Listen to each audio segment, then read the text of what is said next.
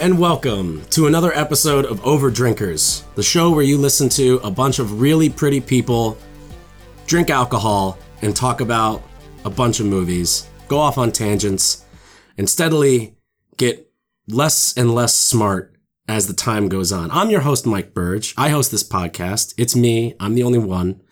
And today uh, is another really special episode of Overdrinkers. They're all special, but uh, this is a, uh running series that we have uh, called uh, is uh, we, we essentially just like strong women in film.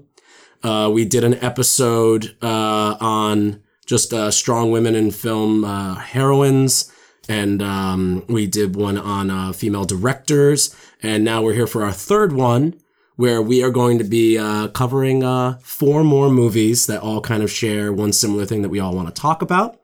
Before we move on from that, let's see who we've got with us today, because you, listener, can't see us. So I'm Mike Burge, and today uh, I am joined by Strong Women in Film podcast returnee.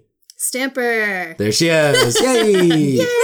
Who, uh, um, past episodes, you brought up uh, you wanted to do Leeloo from The Fifth Element, From the Fifth Element. and did you pick? Babadook. You'd pick Babadook, Yep. Jennifer Kent. Yep. Okay. And I am also joined by the other returning Strong Women in Film guest, Bernadette Gorman White.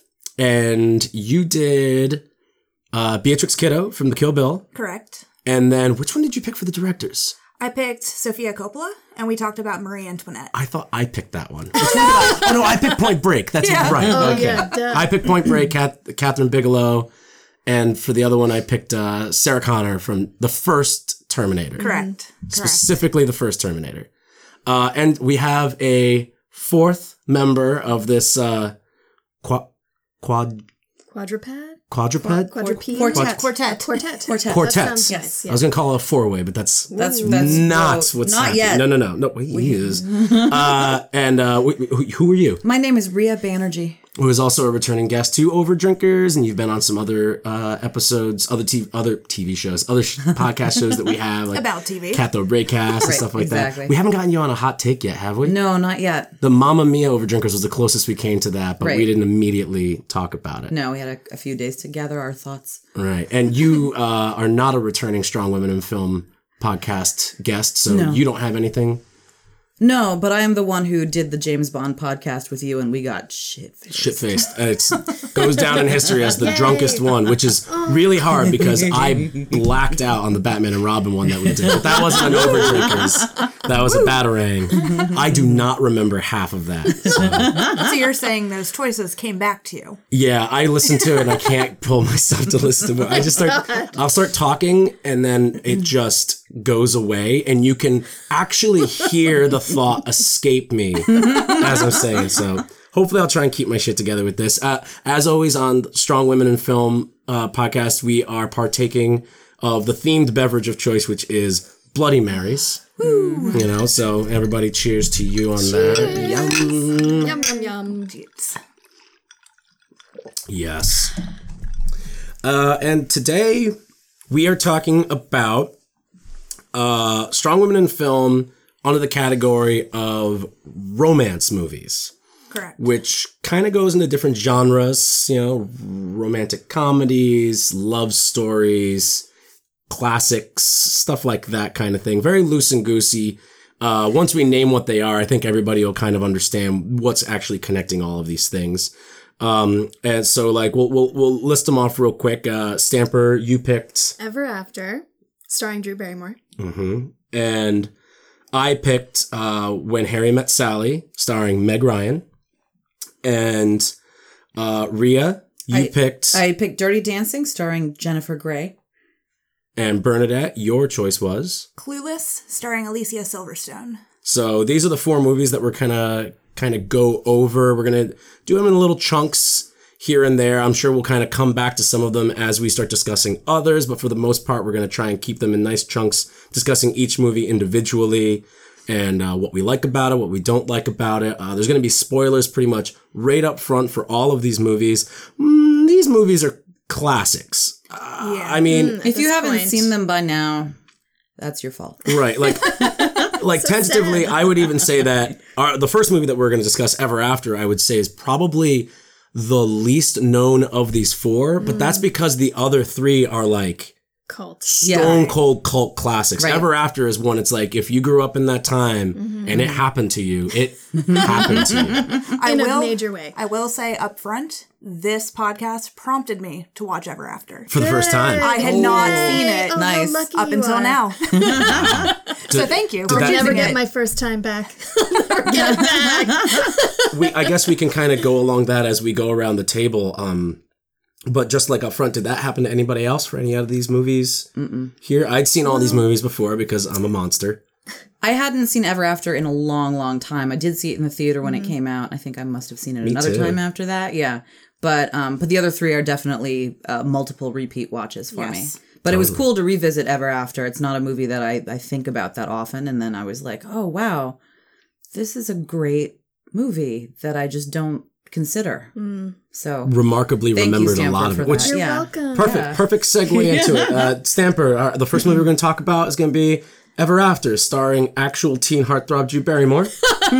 Um, so true. So uh, why don't you tell us a little bit about Ever After, what it is, why it's important to you, why you picked it, and we'll start uh, drinking and talking about it. Yeah. Well, Ever After, it's a Cinderella story, but it's more of a realistic take on um, the the lore of it all. I mean, it kind of takes out the magical qualities that you might find in, you know, Disney's version, et cetera, et cetera, Magic Pumpkins.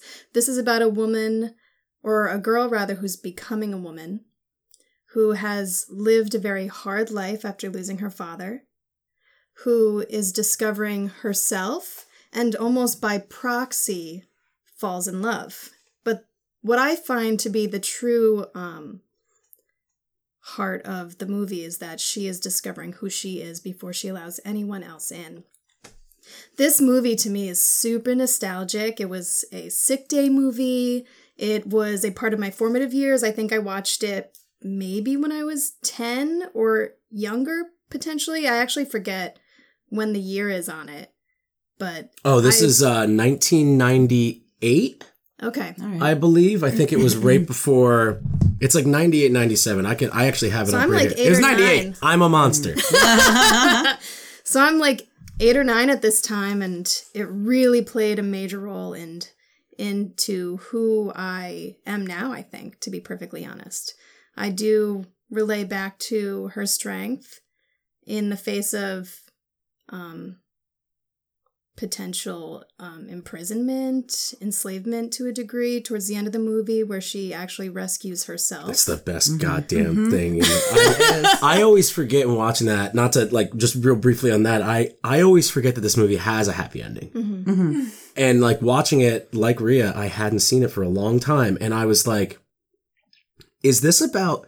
Does she die at the end of this? Like, I couldn't remember, and I'm like, "Why would I?" It was like three thirty in the morning. It does go pretty dark. Yeah, It gets I mean, really it's dark at really, really the dark. end It's there. like for a fairy tale that everybody knows, you know, everybody knows like the Disney version or whatever, and you're expecting like like you said, magic pumpkins and Right, stuff like that. exactly. And then you watch this version of it and you're like, whoa, this is like this is heavy. This Yeah. is a really, really heavy story. Yeah, like the guy who plays Mons- Monsieur Le Pieu, or whatever. Monsieur. who, who, who's uh, He's Riff, Riff Raff, Riff yeah. From uh, Rocky Rocky Horror Horror. Picture Show. Oh my god! Yeah. It's Richard O'Brien. And I was trying to remember. I was like, "What do I know him from besides Rocky Horror Picture Show?" A There's- vile creature. I was like, "There's something seminal in this." When he first shows up in the market, I was like, "There's a seminal performance." I was like, "Is he in Buffy for a couple episodes or something?" It's usually that when I can't place somebody, and it was no, it's Ever After in that last scene where he's just like, Sniveling. Oh dear, I do. How I do wish you would.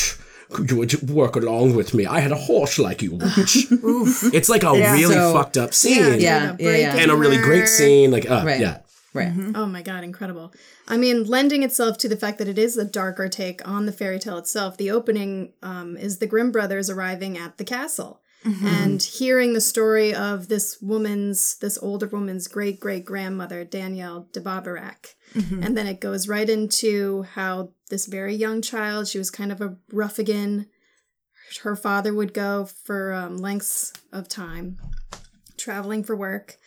And on his last um, visit to the house, he brings a wife and two children. And he s- promises Danielle this wonderful life. Here's a new mother. Here are two sisters. We're going to live happily ever after. And then the father drops dead. and the girl's life has changed forever. Um, but I think for the better, to be perfectly honest. The way that the two girls, the sisters, well, especially the one, um, the way she grows up, Marguerite, Oh, just Mm. horrific. Just this horrible, horrible young girl who wants nothing but um, the crown and ultimate wealth. And that's because of her mother's prodding and poking and mm-hmm. grooming all the while. which we get a little bit of an inkling into like the wicked stepmother psyche where it's like mm. Anjelica Huston her character is like you get a little bit of an understanding why she's a wicked stepmother why Yeah, it's she not. is the She's way not she just like a completely empty villain. and it's Right, completely right. relatable too Yeah. like you, You see like oh, empathize. oh she had a very estranged relationship with her mother as well and taking into account like drew barrymore's character danielle she lost her uh, father but uh, anjelica huston's character is constantly jealous of the fact that you know that when the father died he turned to danielle and said i love you and Right. and then she lost him and she's got that great line where she says where danielle asks her uh, did you ever did you really love my father? And she's like i barely knew him. But she's really sad and you can tell that even though it was he was a baron and this could lead to wealth and fortune mm-hmm. that she was in some way genuinely curious or interested in this man that she barely knew and that he was just taken Because away it was the promise of a family, and I think mm-hmm. that that's a very strong motivator. she you know, mentions she- that multiple she- times Yeah, yeah. it's like you know, this is this this was supposed to make up for the lack that she had in her background, and so of course that's going to affect her, even if she didn't know him that well or whatever. There was there was a promise and a potential, and it got completely dashed. And you know, so that's I think it's that's what makes uh, you know I'm not I stories like this if the villain is just completely like I'm bad because there has to be a bad person in this movie. It's kind of like eh, it's always better to get You know, like weighty yeah. and like Stamper said, like it's a dark, it's a darker tale than we're used to, and it's kind of like the original dark gritty reboot of like a classic story. Right. You know, it's Right. like this is like the Dark Knight of 1998. um, Bernadette, you, what, did, what did you have to say about uh? For a first timer, Yeah, Oh, that's right. yeah. That's right. I will say that I think it would have spoken more to me if I had seen it as a child. I did watch it feeling like this is a little dated. It does kind of speak to the time it was made, which isn't a negative by any means. I think the accents were a little troublesome from time to time. That's a Right, fair yeah, point. Drew Barrymore, yeah, But, for uh, sure. she did her best. Yeah. like why is Drew Barrymore the only one with an accent? I know. Yeah. she like nobody didn't else is need really doing anything. No, no, but I there's something very endearing about that. That's her not true. accent, I'm making though. a joke, but yeah, everybody. It's very, very endearing. I'm like, It I don't is, know what yeah. you're doing, but it's cute. She didn't but you're have trying. to do that. I think she's. I think. I think she's really good. I think that it's uh, cheesy and very easy to go like, and but I think it works with the story. Well, and Right. Drew Barrymore is just such a charming. She just has such a charming screen presence, and you know, even in her real, you know, you see her interviewed anywhere, she just is a very, very genuine, effusive sort of personality, and that absolutely carries through and makes sense for this character. So. I'm, Right. I'll forgive the accent because I'm just like, oh, this is sweet. You're a sweet person. I mean, You deserve I, better, I you think know? who Drew Bar- who Drew Barrymore is in like the the public conscience, like whether it was 1998 Mm-hmm. or it's 2018, which again, 20 year anniversary. 20 years. Oh my god! Yay! We do that all the time. we don't realize that we did it. Um, I, I think that it really works really well with this story where it's like it's a fictional character mm-hmm. that we are all familiar with. Everybody knows Cinderella mm-hmm. Right. and it's a an actress portraying a different version of this character that at that point in 1998 we were all very well aware of like this was hot off the wedding singer mm. Oh, and that's right. That's not right. Yeah. that's not even including you know um, the fact that everybody saw et three times Yeah. Sure. and knows who mm-hmm. drew barrymore is at that point because she's such like a public icon right. so I think those two mixes and the fact that she's actually a very charismatic actress and performer and that she can steal all of these scenes uh, is pretty insane. that that that's I like mean, the movie, we don't really like- have anybody like that right, right now. and the movie would not have i mean she she obviously i mean she's the main character but she carries the film you couldn't i cannot envision this movie with anybody else in the role No. I agree. Yeah. I'll backpedal just a bit. I had seen the scene where they were in the lake and Da Vinci comes to her yes. With the boat shoes. Looks like and I think that's hilarious. I love their mixing of things that are recognizable to viewers that are outside the realm of fairy tale, yeah. yeah. which is great. It provides a sense of realism to the film. But I do love that they included so many also strong male characters. But as you said earlier, uh, Danielle rescues herself time and time again. She And- even rescues the prince. She does. and the only times that maybe she needed some extra help when she was locked in the room before the the wedding ceremony, uh, or before the ball, I should say, the mask. Right. Uh, it was through her good natured kindness to everyone that people wanted to come and help That her. people wanted to help. Right. Right, and dropped everything. Da Vinci yeah. dr- left his own ball Mm-hmm. to come save her. To rescue her. One of the greatest lines in all of movie history. Oh, Just- or a personal favorite to me. Like I, I remember, I was like, "There's a line in this movie that really gets me every time," and it's the, uh, it's from Da Vinci when he like just takes the hinges out of the Mm-hmm. door, and they're like, "That was genius," and he's like, "Ah, yes, I will forever be remembered as the man who opened the door." And I'm like, somebody wrote that for an actor to play Leonardo da Vinci in 1998. Yeah, that's great. Amazing. And I so mean- many iconic fashion moments too Oh, from this totally. film. the Yeah, wings the wings. I actually had a friend who recreated that entire look to wear to the Renaissance Fair. Head to toe precise, and I've never been more jealous in my entire life. That's the Ren Fair is right now, right? Yes. You're going this weekend. I'm going this weekend. I was supposed to go on Sunday with uh, Jack and Robbie. Jack's um, fiance Eleanor is in town uh, for a while now because she's she's moving over here, so she's getting acclimated. Um, and we were supposed to go, and I just couldn't go because I've just been so busy lately with everything. My life is not well. I'm doing great. I'm tired. I am. Uh, I'm very tired, and I wasn't able to go. So I think I might. I'm on my staycation right now, though, as I said. So I think I might try and make it out there this weekend. Are you going on Saturday? I'm going on Saturday I on the al- 29th. Can I third wheel it? Please. Or I guess fourth wheel it. You got like two set friends that you You're always be. go with. Well, my one good friend won't be able to come. So it's going to be Corey and I, and then actually some other people from Quinn's were like, we're going to come too. Ooh, that sounds good. That Yeah. does sound fun. Quinn's where we work. But not uh, employees, just people who come. Oh, so just, just friends. Barflies. Yeah, barflies. Yeah, chatting about how we're gonna live it up and you know go huzzahing through Sterling Forest. Ever after. Please come. Ever after is definitely a movie to watch. Like Right if you want to get excited about a, a, a rent Renaissance fairy. That's true. I constantly live for the Ren Fair. I mean, in this movie too, in terms of uh, personal aesthetics. Oh my god. For my entire life, it's been kind of revolving around that movie and also Legend.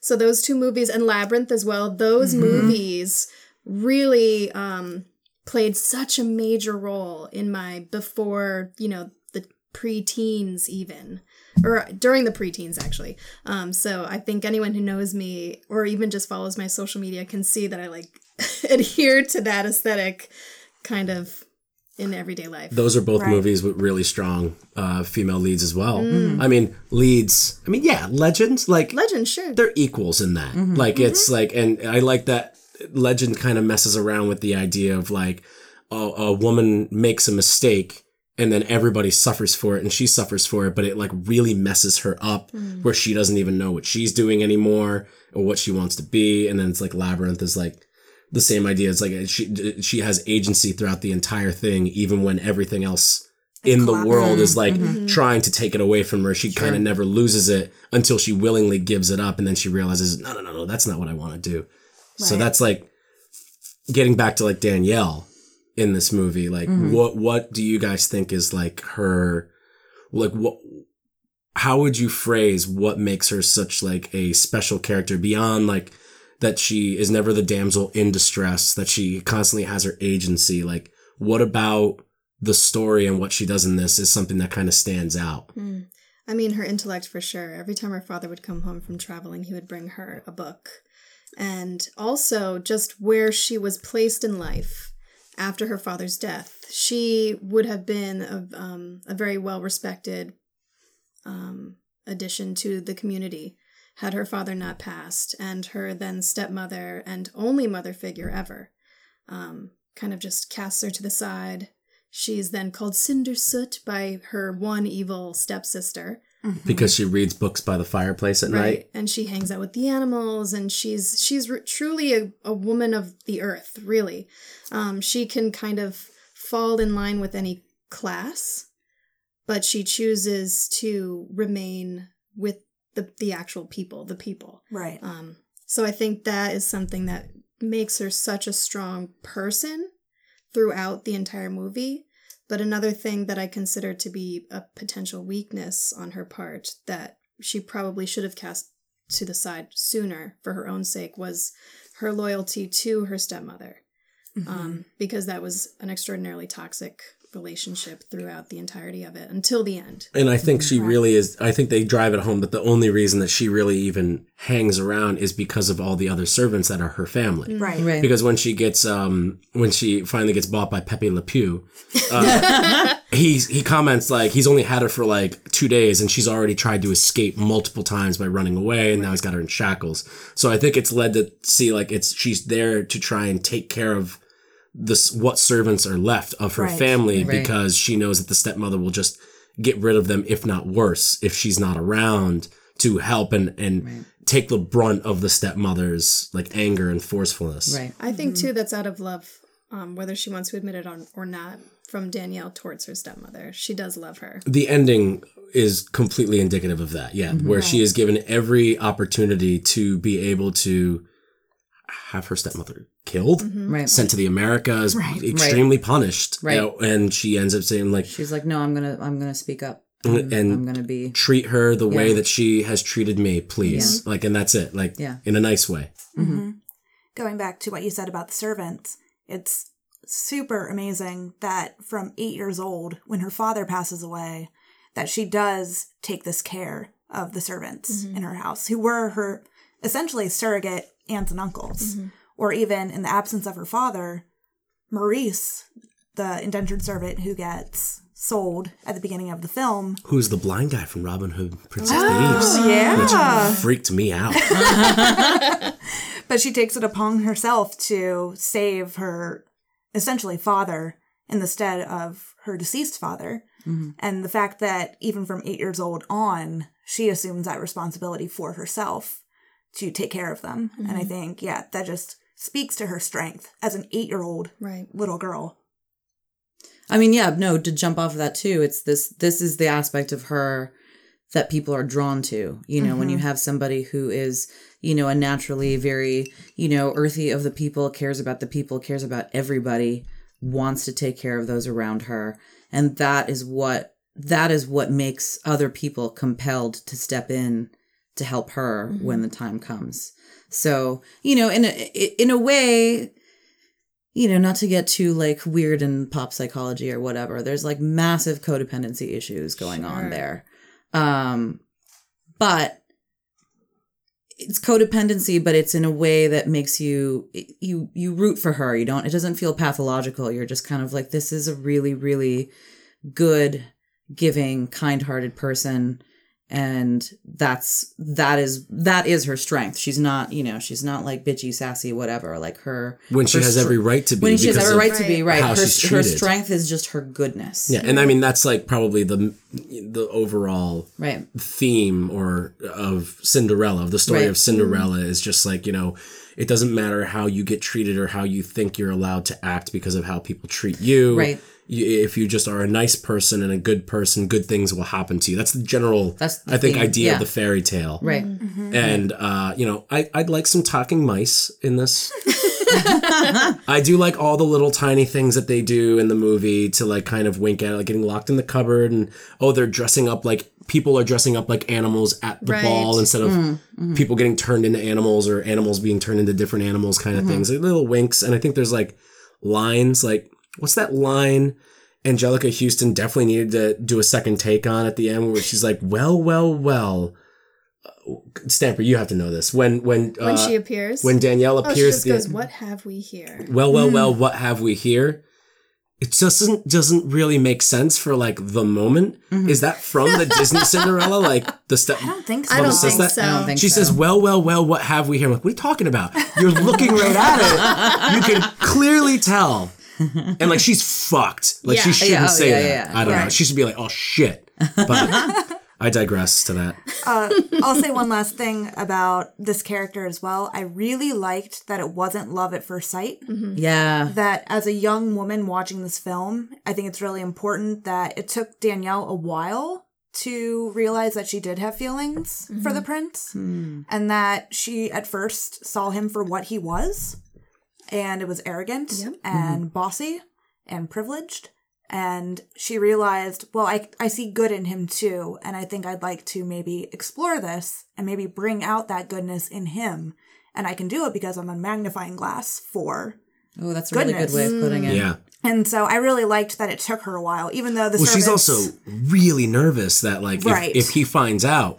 which she was right. Oh God. Right. Because as soon as he finds out, he's, just He's like, he's like, was oh, awful. whatever. Boom. Yeah. yeah i Oh, think God. he went back he you know it was like one step forward two steps back in that scene Mm-hmm. where he realizes oh i treated her horribly and da vinci kind of pokes him and he said well you don't deserve her Yeah. And he's like, "Oh man, you're right. I've Mm-hmm. been living under this veil, and now I want to do good." and then we have because like, of her. one of the saddest and funniest scenes like ever with the with the wedding where he's Oh, about to marry Right. that that the, the, The like Spanish Oh, yeah. princess. Right. and she's just like you can't tell Can't if she's crying English. or like like if she's crying like out of like excitedness or sadness or Right. oh, you can't tell what's going on and then you start seeing the eye contact between Mm-hmm. like this like dude Right. it's and then he just starts laugh the, the prince just starts laughing Right. which is also fun too in this uh, t- uh Toby Toby Jones Toby Jones. uh Yes. plays Yeah. like very Yeah, young yeah. Toby the page like he's a royal page this guy's like an amazing actor and he just plays like the dude that like Anjelica Huston is just like working over. blue balling to like try and like, get up and also um uh Melanie Lynskey She's great. is Josephine I don't the, believe it is Jane. the sister of Margaret and the stepsister of Danielle yes. the nice one Yeah. Yeah. Who was just there for the food. Joseph, Josephine. Jacqueline. Jacqueline. Jacqueline, Jacqueline. yes. There we go. see Stamper knows she's like an ever after encyclopedia I'm sorry I blanked for like 10 seconds. on that. you know she's what, how she's dare great you? she's great in the like uh, the the the subplot uh, as what it is of her also falling in love with the prince's like guy who's in charge of the horses or And something also like best friend or best whatever. friend kind of thing like when they're both dressed as horses and they start like doing the and he's eating a carrot Yeah. like it's just it's just really good was- Yeah, was there feel are so many good cutesy like 1998 that for comedy It was a little cringy, but fun. totally See, but that's like it's cringy because it's cheesy, but that's Yeah, my slice of cheese. Oh, I yeah. like Put cheese. some Yeah. line with that. Yeah. yeah, yeah. Um, uh, did anybody else have anything else they wanted to say about Ever After before we move on? I'm sure we can come back to it throughout it Well, and stuff thank like you that. for I mean, watching it. I mean, Aw, thank you for Thank you for suggesting recommending that. Yeah. Welcome. uh, yeah. So let's uh, move on, and we'll talk about the next movie we were gonna do, which uh, is my pick. Um, I picked uh, When Harry Met Sally, 1989 romantic comedy that redefined Coming the up on the uh, rom-com 30th genre. anniversary Oh, of that. Right? Yeah, it's right Mm-hmm. next. It's almost right there. 30 years. Jesus Christ. Yeah. I mean, that's like you watch this movie and you see Billy Crystal and Meg Ryan in there, and it's like They're Meg babies. Ryan hasn't even really been around for like the Yeah, last 10 she's years. a baby in that movie. She's so, so young.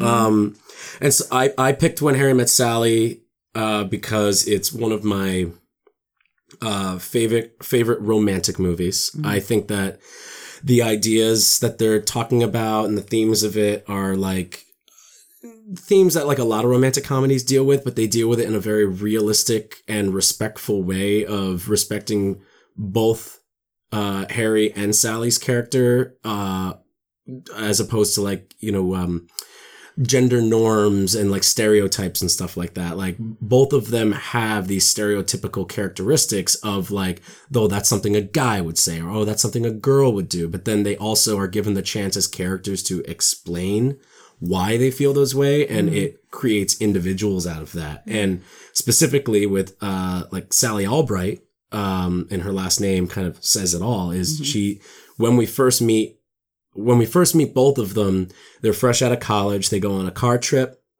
uh, 18 hour car trip from Chicago to New York.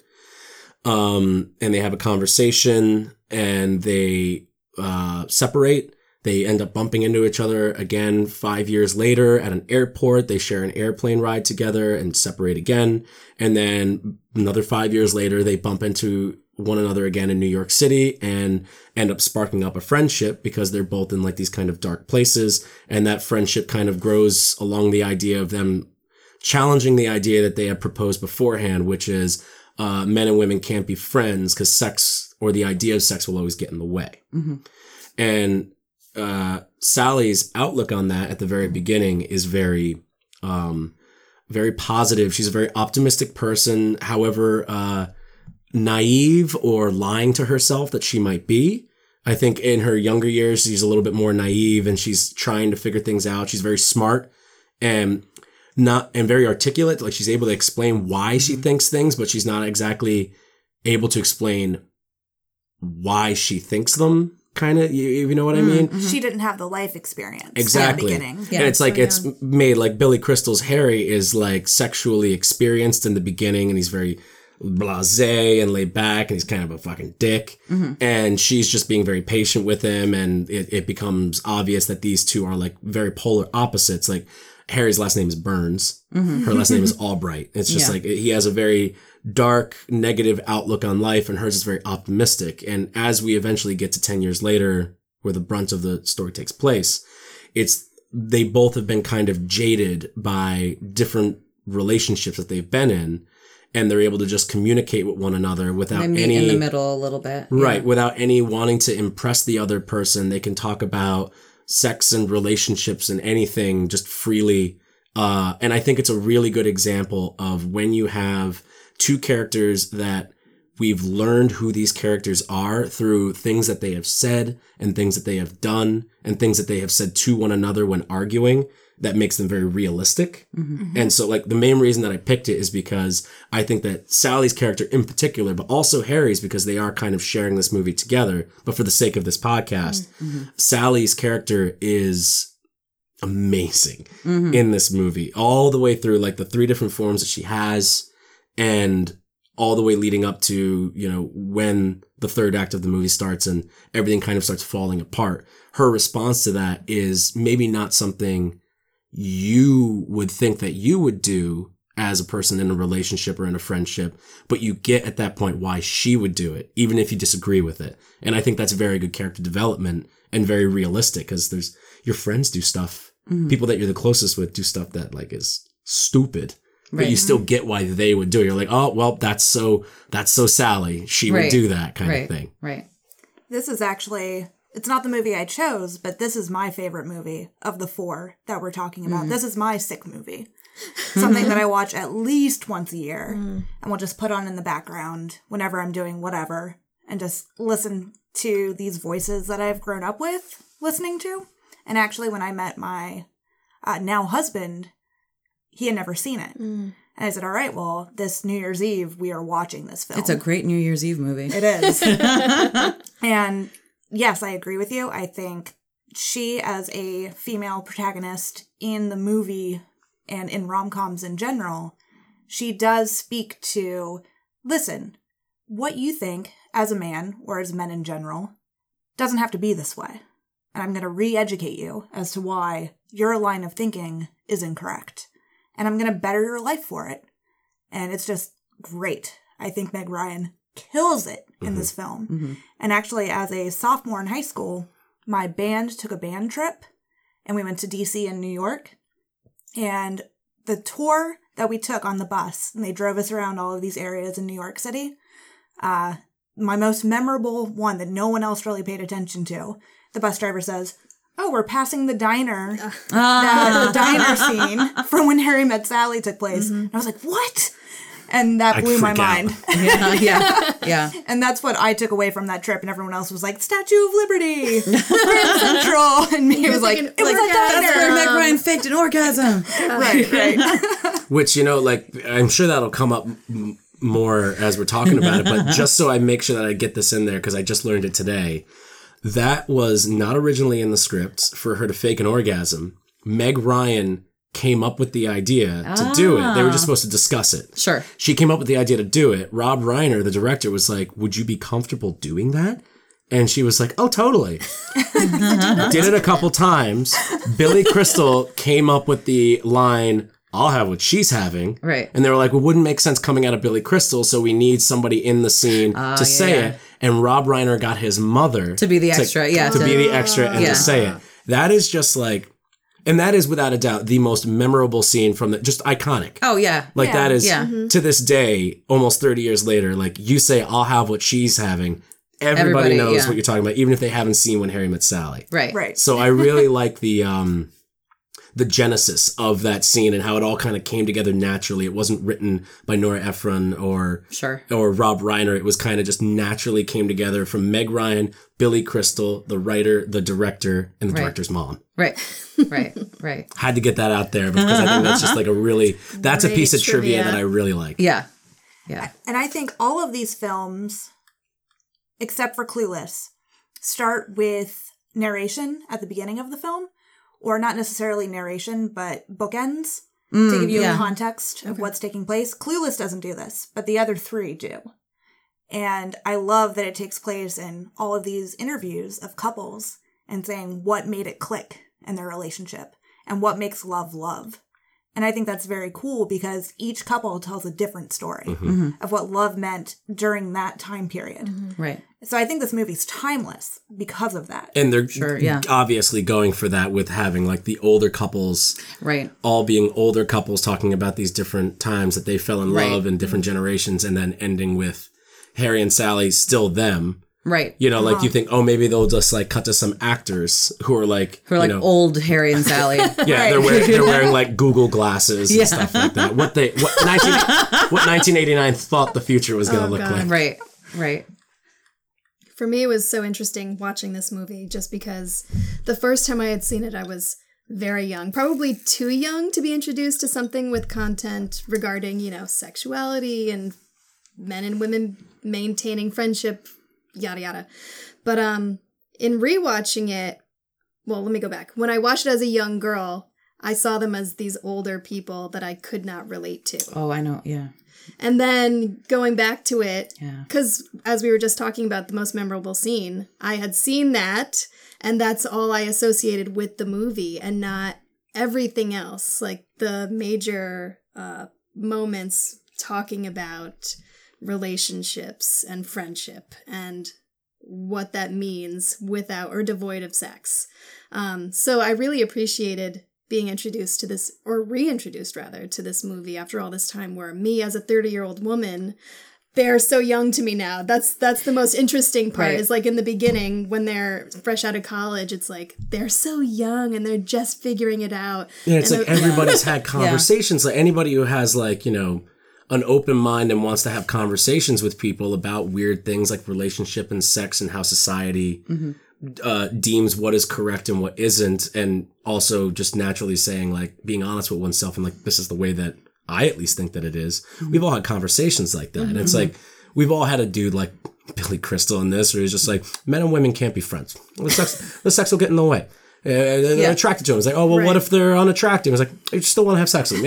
Yeah, we all like, and it's like it's it's these like societal norms of of Sure. locker room talk, so to speak, right, kind right, of stuff, right, right, where right. it's like, and also on the women's side, where it's like, you know, we have secrets as well. Like, oh, you wouldn't even believe what we tell you. And it's like Bernadette said, like they're constantly teaching each other Mm-hmm. about men and women, but they're actually teaching each other about each other mm. Right. and learning a little bit about themselves Right. along the way as well. And Right. I think that that's what makes it so special and that you can keep rewatching this over and Right. over And again, get- and get even though you know, different out of it. even the first time you watch it, you know how it's going to end.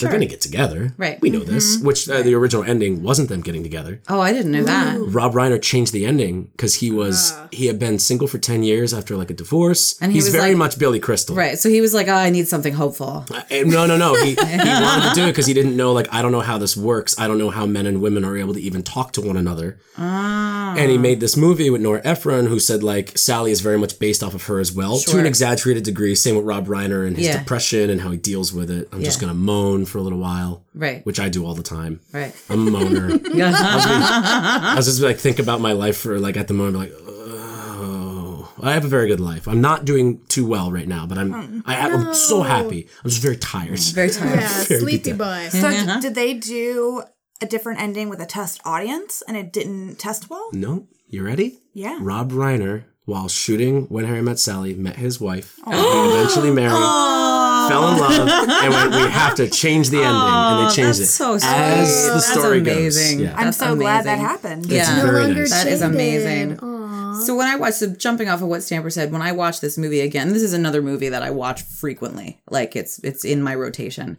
Um, but watching it this time, kind of sitting down and watching it wi- in mind that I was going to do this podcast.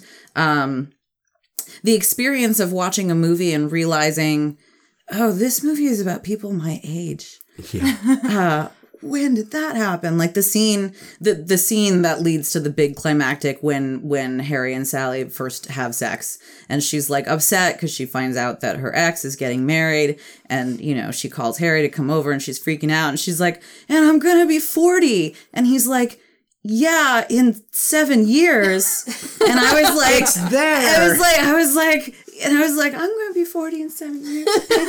um, you know, so I was like, Which I that- get, that I get has- that existential angst completely. that scene has one of the saddest lines in the movie for, by Sally, which is like, "I thought that I could get away with saying that he didn't want to get married, but now I, know he didn't wanna get married. he didn't to wanna me." marry me." And she's like, "Why? Yeah. What's wrong with What's me? What's wrong with me? Yeah. You know, which is like she finally understands where Harry's been coming from this whole time because Right. he got divorced. yeah. Mm-hmm. She was in a relationship with somebody who, you know, she didn't really want to get married because she was lying to herself that that's not what she wanted. Right. Because he had convinced her That, that's- marriage was blase. yeah, we can like, go whatever. to Rome and we yeah, can have sex on the kitchen floor. And it's like, there's that line that she has about she was babysitting or something. Yeah. and they were playing I Spy.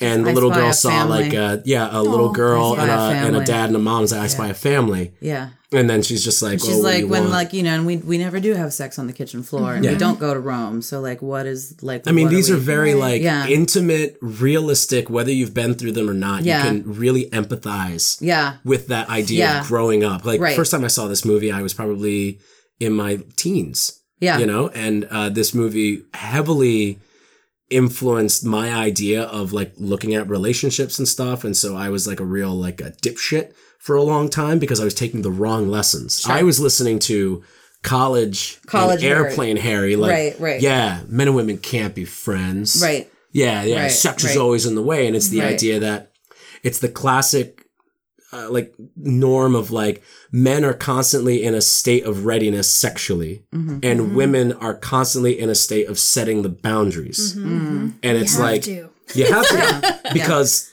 The readiness thing is right there, Yeah, and they're just constantly like, Yeah. they're at the gates. They're, Yeah. they're banging on the gates. I get it.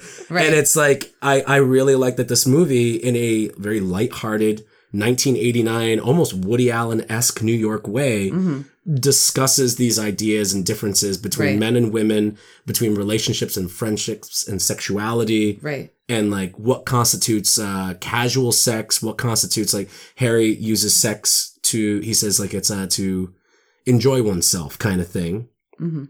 kind of like freudian kind of like uh, or Jung rather to enjoy oneself whereas women and sally have sex as kind of like an emotional connection uh, to, to feel connected and uh, kind of empathize with oneself and someone else Right. besides joy or something like that they're kind of going through that and going back and forth throughout the movie This Right. whole movie is foreplay for them, essentially. Yeah. Yeah. Well, and then um to go back to something Bernadette said about Ever After, um another thing that I have always appreciated about this movie is is you know like like we said we know how the movie's going to end. They're going to get together, but it's not a love at first sight. It's not like a someone has been pining after somebody for 10 years and then they meet up and uh, you know, it's it's very much a story about how friendship is a foundational aspect Oh, of any great love story. You took the last line right Yeah. out of my mouth. Yeah. I was gonna save that for yeah, the end. but Yeah, that's it's just absolutely it's like what the it is. it is the foundation. It is the you can't have a strong romantic relationship without a real friendship, a real emotional and intellectual connection. Yeah. And, And so you history. and history. And so you see you see that grow between the two of them over the bulk of the story that like, you know, and then when it comes to the end and there's that you know, when Harry runs to her in the party and he's like, he's had the epiphany, and it's like, well, we all had the epiphany a while ago. We knew how we we knew how he felt, you know, and it's that, you know, and he everything he says to her, like, this is what I love about you, and you're a pain in the ass in restaurants, and you're, you know, like you're, you're looking at me like right now, like I'm totally crazy, and you've got that wrinkle above your nose, and like what you know, and he's the, like the things yeah, that used you know, to annoy you about somebody when you Right, didn't know like, them become yeah, the things that becomes you the thing that you love, love and about the things that you Yeah. will miss about Yeah. them. Right. Yeah. yeah, And the uh, the the the uh, I love that Carrie Fisher and Bruno Kirby as well. Is a kind of mirror opposite of that idea where it's like Right. these are two people that you never would have expected right, to Right. be linked to one another, but Right. all of a sudden, just through just some casual like, oh, I read this magazine and I decided to quote this quote, Right. And it just so happened to be written by you, and it's like the stories that we're hearing from the older couples, right, of like a different way of born coming in the together, same hospital, right? Yeah, exactly. lived These- two doors down from each other for thirty five years. Can you believe it? yeah, Well, that's the whole thing about, you know, Harry and Sally. They always had this, like, magnif- uh, or draw to one another just in terms of who they were dating, even. Yeah, they serendipitously Because- keep. They're keep meant coming to be together. in orbit. You know, they're, Yeah. meant, they're orbiting around each other. And what's so funny about what you said in regards to how it was going to end, the ending that was the initial ending was friendship is enough. Mm. But friendship led to the love, and the friendship was there almost by fate, almost by destiny. In Well, a I way. think the Well, actual ending was like they never saw each other again after oh, like that Oh, that's New so Year's bleak. thing. Like, it's Oh my really God. weird. Yeah, like what the that's the, idea Oh. that they had. yeah. Not very realistic in the grand scope of things. and not Well, like no, because they all not had the like same a good friends. ending. Yeah, not like, a good. And yeah, it would have been just. It wouldn't have been like the would've been- feel good movie Yeah. of the It would summer. have been like I just watched almost two hours, and then that was really fucking sad. this movie, this movie made like a hundred million dollars Yeah. in Holy 19, in 1989. I will say, I will say, the only thing that I um, always sort of struggle with in this movie, since we are talking about this through the lens of strong women, Do it. um, is that the story, for the most part, until you get to the third act, you get kind of equally Harry's point of view and Sally's point of view. And then the thing that changes significantly after they have sex and the relationship, their friendship gets kind of all fucked up from that. They don't know if they can really be around each other anymore. They get in a big fight at the wedding. Um, the film very, very, uh, clearly shifts to Harry's point of view. So you see Harry ruminating on the situation and walking down the street and thinking about, you know, what am I doing? I think I do really love her. What a, you know, like I don't know how to, you know. And then you don't you don't get the analog of like why did Sally fall in love with Harry? I think it's. Uh, I agree with you that, and I think that the reason that it happens is because Sally externalizes to other characters through ah. dialog how mm-hmm. she's feeling. Right, and Harry Whereas with Harry is an inner Harry's monologue, which yeah. we haven't had inner monologues throughout the whole movie. Mm, right. And Sure. it's very jarring. Sure. I hate that about the movie. yeah. And I think that if it had just been him even just saying it out loud while looking at the things that he's looking at, Yeah. it wouldn't have had that. But because we're invited inside his, his mind, head and then it becomes yeah, his story. It becomes his story and that's and that that's the only thing that disappoints me about the ending. Right. Otherwise it's a great movie, it's a great story. I mean, the fact that she says like, "I hate you," yeah. I just I hate you. Like that's the like the last Yeah. line essentially. Yeah. is great. Yeah.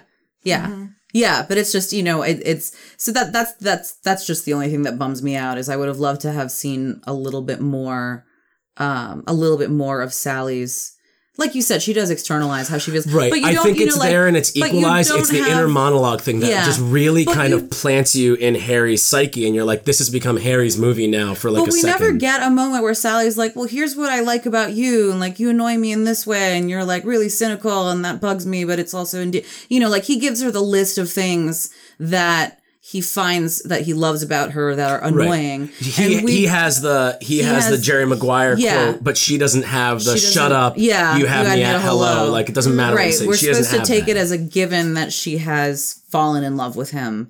Mm-hmm. And it's kind of, and that's fine. I'm willing to go. I don't, you know, it's not like the movie ends and I'm like, well, I didn't believe that. Right. You know, but I would have loved to have seen a little bit more of like her thought, you know, just getting more into her mental state, especially since up until the third act of the film, like it is very much both of their stories. Mm-hmm. And you learn, you know, you learn a lot about her.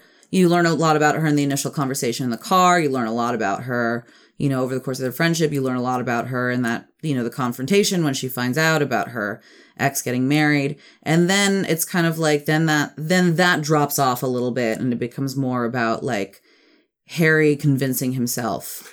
I think it's when they sleep together. Sally has realized like Yeah. I like Harry, Yeah. and Harry's the one that can't deal with it because Right. he's so set in his ways. He's set in his ways. So then and he's more negative. Right, so Sally's it more be- optimistic. Right. So then it then it has then it naturally has to become a story about how he comes around. Right. And I honestly feel like if they just it wasn't an inner monologue, Yeah. Yeah. and yeah, that if yeah, she for maybe sure. had a little bit more like you know like you said i think that's a really good recommendation at the end of the movie to be able to have she can throw at least down like, throw like a scent Or down on it- what she right, and it, even if it, it didn't have to him. be in the party scene, if it could just be something like she's hanging out with Carrie Fisher after the wedding, and Carrie Fisher's like, "Are you okay? Are you hanging in there?" And she's like, "Yeah, this is what I realized.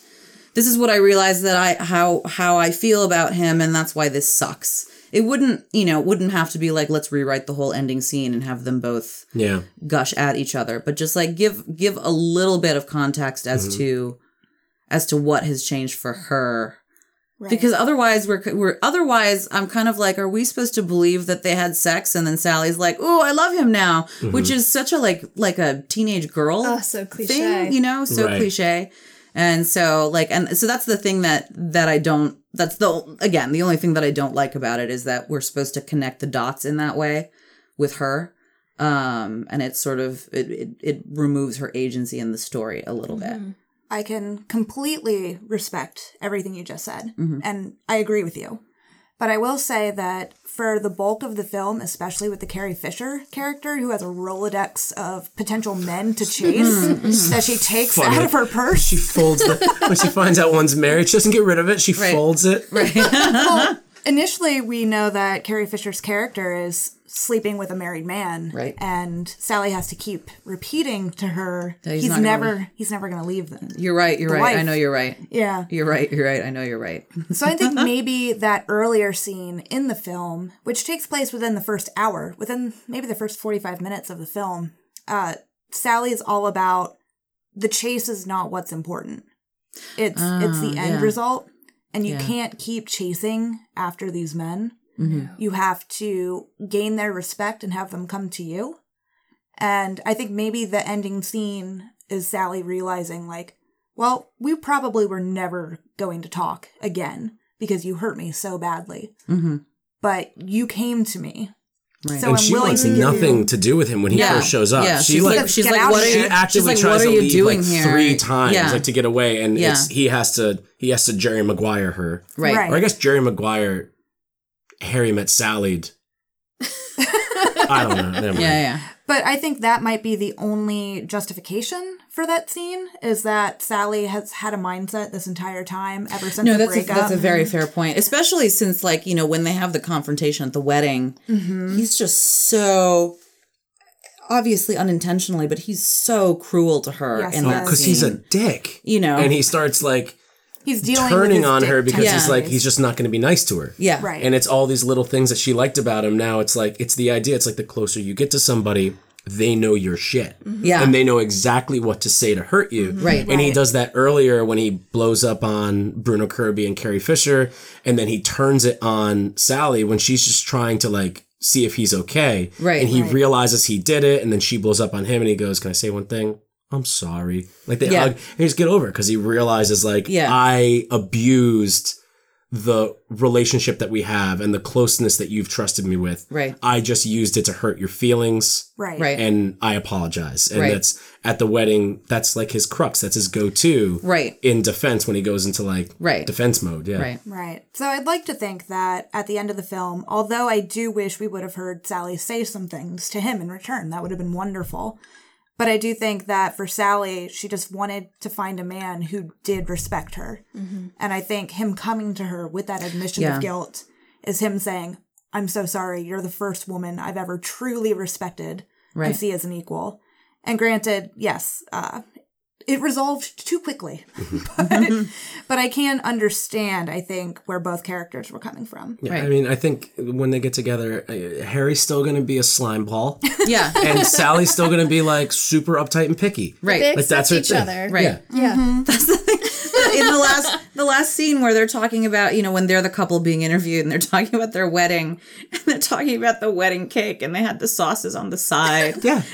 It's like, Well, it's like they don't. The both the characters need to grow Yeah. and learn to appreciate themselves in order to appreciate what the other can mean to them. Right. It doesn't mean that they have to change. change exactly. Billy uh, Harry does not have to Right. change his attitude and his negative outlook on life. Like he's not going to stop reading the last page of every book just in he case he dies, dies. yeah. He's not going to do that, and she's not going to stop totally that, ordering by things specifically the way that she wants. Right. And I think Sally's that little thing, that little piece of her character, which is a great running joke in Mm-hmm. the movie, is very indicative of her character and why she is so strong. Is that she knows how she wants things, Right.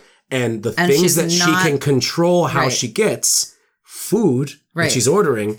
She takes complete Right. advantage of and it. And she's not ashamed to do it in Right. front of people. She just Right. doesn't have that same level of control over other things in her life. Right. And that's why she has like the defense blanket of just being optimistic and just like like earning her surname Albright, like just Mm-hmm. Yeah. trying to look at everything poppy and cheery and eventually she implodes right. because Harry kind of like worms his way into Yeah. her head the same way that her optimism Yeah. worms its way into his head. Yeah. Mm-hmm. No, I mean, and like now that you say that, it makes me think that there's a large part of this movie too is the the the thing about their friendship and maybe the reason why you know there's always a reason why people come together and the reason why they came together and kept orbiting each other like you said mm-hmm. stamper is that they you know they both have these very strong defense mechanisms even though they manifest in in in patently opposite ways. And the story is about how both of them unintentionally but just in the course of being friends and learning how to be friends tear each other's boundaries down. Yes. Mm-hmm. and then that's what leads them to falling in love. And that's what mm-hmm. makes the relationship And so that's strong. that's how real people grow. yeah. Mm-hmm. Is like you you go through these really rough relationships whether they're friendships or sexual or intimate. Mm-hmm. you go through these things and they fuck you up and you're really not an adult that's what adult is like in your early 30s Yeah. that's when you're an adult because you've had the time to get fucked over Right. and accidentally or intentionally fuck Right. other people over Right. and think about it right it's got nothing to do about maturity or how much you've read, which is why I don't like reading Catcher in the Rye. Fuck that kid. that kid has no fucking idea what he's talking about. No. And I get that that's the point of the book. Yeah. I think this is the third time I've brought up that I don't like. I have to read it. I've never finished it. I start it and I get 20 pages to- in. I'm like, fuck this kid. Catcher in the Rye. When. I read Catcher in the Rye, I read it and I think, oh, this is the because I never read it in high school. I read it. I came to it in college, Hmm. and I when I read it, I was like, this is the kind of thing that when I was fifteen, I would have been like, yeah, Yeah, right? that's Yeah. right. Yeah, everyone's a to- yeah. phony. I didn't get to it and young then I and then I and then like, but I I came to it later, and I'm like, oh, shut the fuck It's up. like, yeah, I barely want to talk to five people that I know that act like that at the bar for a minute. I don't want to read 200 pages of Right. it. A manifesto. um, let's, uh, closing thoughts on uh, When Harry Met Sally Stamper. Did you have anything you want to say? Well, I did want to say thank you because it was a uh, revisiting from a different point of view that I um, I might not have honestly gone out of my way to watch this movie. It's one of my favorite movies. Yeah. I Me like too. come back to it like once every couple years. And now it's something, you know, I watched it the once for this and I definitely want to watch it again just on my own leisurely. Not that it wasn't leisurely to watch it the first time, but thank you so much. it was nice to revisit um and yeah, see it from a different And a lot like uh, I, I tried to find some connections while I was watching all these movies so closely together, and much like uh, Harry and Sally are in each other's orbit as if fate is pushing them together. Sometimes, as Leonardo da Vinci from Ever After, say, you have to give fate a little bit of a helping hand. Aww. You I guys hope I were didn't- my I hope I didn't say that guys were too. my fates. ASMR for the. um. Yeah. So. uh y- y- Good on when Harry met Sally. I think we that was really think- good. yeah. That's- all right. It's just Yeah. great. Let's uh we're going to take a quick break real quick and when we come back we are going to dive into everybody's favorite Breckin Meyer movie, Clueless. Uh so we'll be right back after these commercial breaks.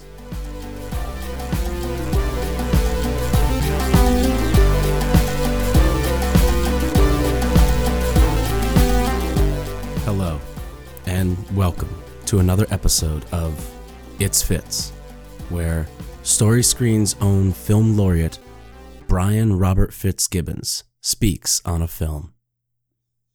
Today, Fitz will discuss the 1987 summer hit Dirty Dancing. I wanna dance with somebody.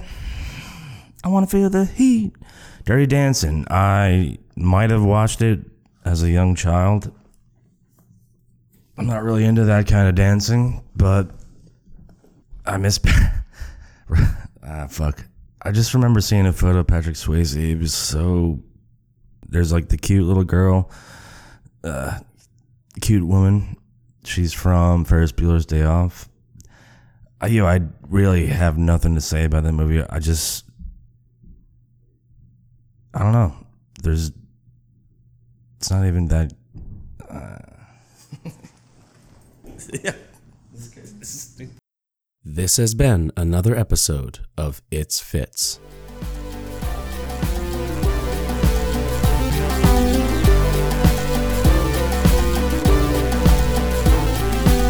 And welcome back. Uh, jumping right back into it. Uh, our next movie that we're going to talk about is the 1995 Five, yeah. Clueless. Uh, Bernadette, that was your choice. Why don't you uh, take us away on this on this lovely journey? All right. So, Clueless, as you said, uh, came out in 1995. It's written and directed by Amy Heckerling of Fast Times at Ridgemont High fame. Uh, she did a lot of work during that era, but hasn't done so much recently. She's directed episodes of certain television shows, such as Suburgatory, which was on ABC, which also starred Jeremy Sisto, who plays Elton in Clueless. A real fuckboy. Yeah. but, uh, Clueless is a modern retelling of Emma by Jane Austen, and it stars Alicia Silverstone as Cher. And Cher is very privileged, very spoiled, a 15 year old girl growing up in Beverly Hills. And she just wants to do good, but so long as it pertains to herself and they bring it up in the film that she's a do do gooder and she wants to do things altruistically, but she is a little selfish. She wants to matchmake so that her grades can be better and so that she climbs the social status at her high school. But through all of these acts, she starts to learn that she wants to do good for herself and not necessarily receive any benefit from said acts of do gooding and her matchmaking tendencies you see take some falls during this film but by the end she is rewarded with realizing who she is as a person and who she wants to pursue romantically. And i think she's a strong female protagonist because she stays strong in her convictions however misguided they are at the beginning of the film Yeah. but she's a very positive and altruistic person by nature. but it takes her a while because as you are 15, you don't know what you're doing. Is she 15? She's 15. isn't she it turns wild? 16 during the course of the film. How, old- how old is Paul Rudd's character? That's that's He's- that's a thing in that I want to talk about. He, I think he's in his freshman year of college. That's definitely a thing we gotta talk about. We Yes. gotta talk about that. so I believe if things weren't weird enough. right. So I believe he is 18. I think he's a college freshman. And they hadn't seen each other for five years. Or when they were technically related as stepbrother and stepsister, she was 10 and he was 13. And then their parents got divorced. And every once in a while, he'll come back into her life via Thanksgiving or Christmas or, Or whatnot. interning for her dad or whatever. right. Yeah. Which happens I mean, during they, the course they do of the have a very brotherly, sisterly relationship, but you know, they're just the kind of constant like bickering back and forth, Mm-hmm. but also like in the quieter moments late at night or on the couch and stuff, like giving each other cheese doodles and stuff like that. Like, Mm-hmm. Right. I always right. took it that they had like a semi close relationship, but I didn't, I didn't know that. They were always I always didn't know that fond. she was. I didn't realize that she was like. 15, they were always 16. fond of each other. They were always fond of each other. They didn't, they never hated each other. Right. Well, she takes her driving test during the course of the film. And so at the beginning, she is 15. At the end, she's 16. But still, Paul Rudd is 18 or 19. Mm, hmm. Which is a little, that always struck me too when I was younger watching it. I was like, I don't really quite get this relationship. But I paid special close attention to their age difference and how they knew each other and how long they had known each mm. other during this particular viewing.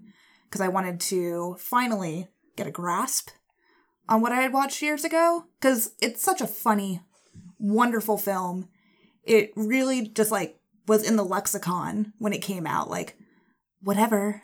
And I'm hit, totally like, bugging. just like- As Yeah. if. Yeah. Like a, There's like all, like every single '90s slang that I grew up with Was from Yeah. from that movie. It's a perfect Right. example of like um, a, Yeah. a movie landing, a movie landing at just the right time, yeah. and talking about culture, but also because they're so good at talking about it, they also inform the culture. Like Yes. As if like as if and whatever. It's like these things were probably spoken by a few.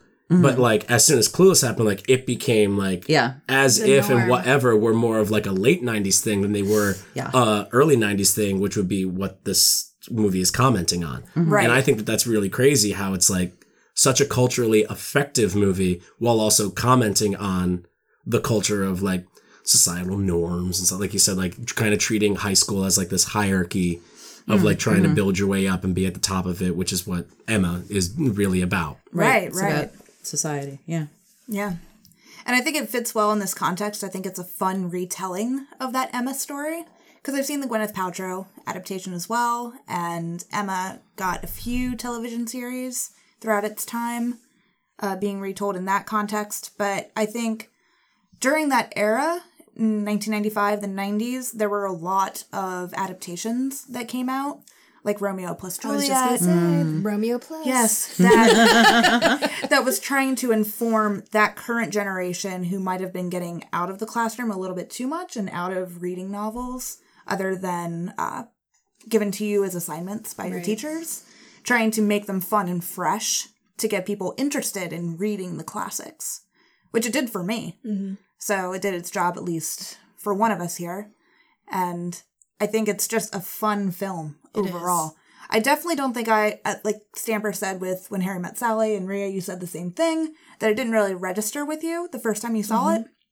That's how I feel about Clueless. It was a fun film, and I didn't really seriously It has dig grown into it. It has Oh grown my on me over the years. yes. I remember It's a movie that enjoying grows it, but with it's, you. it grows with Yes. you. Yeah, totally, absolutely. totally. And I will say, just to speak to my geekdom, this was the first time ever watching Clueless that I picked on the, up on the Twin Peaks line when uh, Cher's in the car with Elton and is finding out that Elton has feelings for her and not for Tai. And Cher says, I'm having a Twin Peaks moment. Oh my god!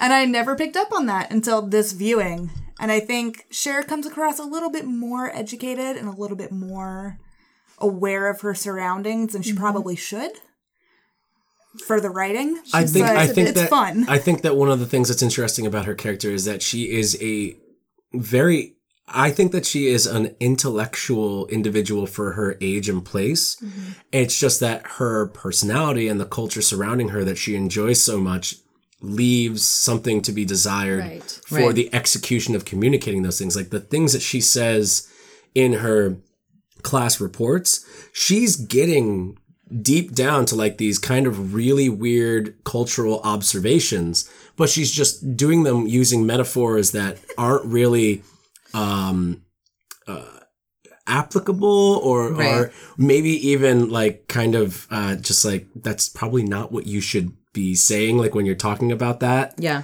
you know like and i it, like doesn't she like mispronounce haitian Yes. Oh, like, Hayden or something Hay- like that. Haitians. Yeah, Haitians. and you're just like okay but she's like try like She's she there. picked this thing to talk about Yeah. and the thing that she's saying she's like wouldn't it be great if we just this and it's like well that's not really applicable or rational or logical but like or maybe it is logical like that's the logically best thing to do it's the nicest thing to do to be able to fix this problem but she's just kind of like wouldn't that be great and she doesn't understand like that's not how the world mm-hmm. works and Right. the movie clueless is kind of her learning Right. She how is the world works yeah Right. Yeah. I like that there is a character, and I don't think that this is really used to its- its full effect. That Amber, one of her classmates, does get up. She was supposed to be debating her in debate class. Oh, yeah. And hmm. she says, Well, she didn't do the assignment. If Cher doesn't do the assignment, how can I do my assignment? Right. And yeah, I think that was a good call out that doesn't really get referenced later on in the film. Mm-hmm. Amber's mm-hmm. just kind of like the villain, Oh, totally. another Yeah. social climber. stealing her outfits. Yes. Right. right. with your designer imposter perfume Oh yeah, yeah, yeah, yeah. yeah. What Oh, a God. burn. Right. Such a burn. Right. Yeah, but it's so true because I, in this rewatching, I find that Cher is a lot more mature than I had initially. I mean, I I gotta say that I probably saw it maybe three or four years ago, which doesn't seem like that long ago, but potentially long enough to where, in watching it this time around for this particular podcast, hearing her jargon, just her vocabulary in general, it's there.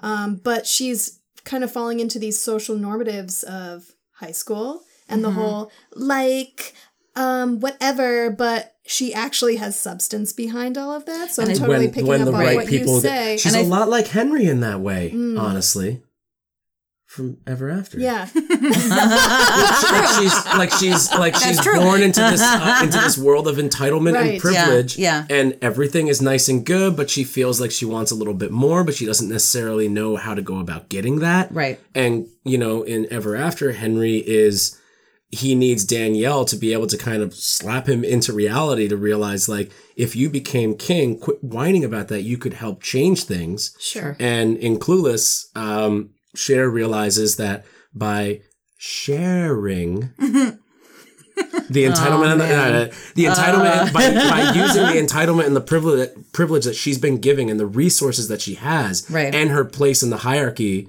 of the social cultural structure in her high school, Right. she can do really good things because she's popular. Mm-hmm. And as she starts to do those things, the past choices that she made in the first act of the film start to come back to haunt her mm-hmm. and it starts impeding on her ability to be able to do these things that she's getting a real joy out of. Mm-hmm.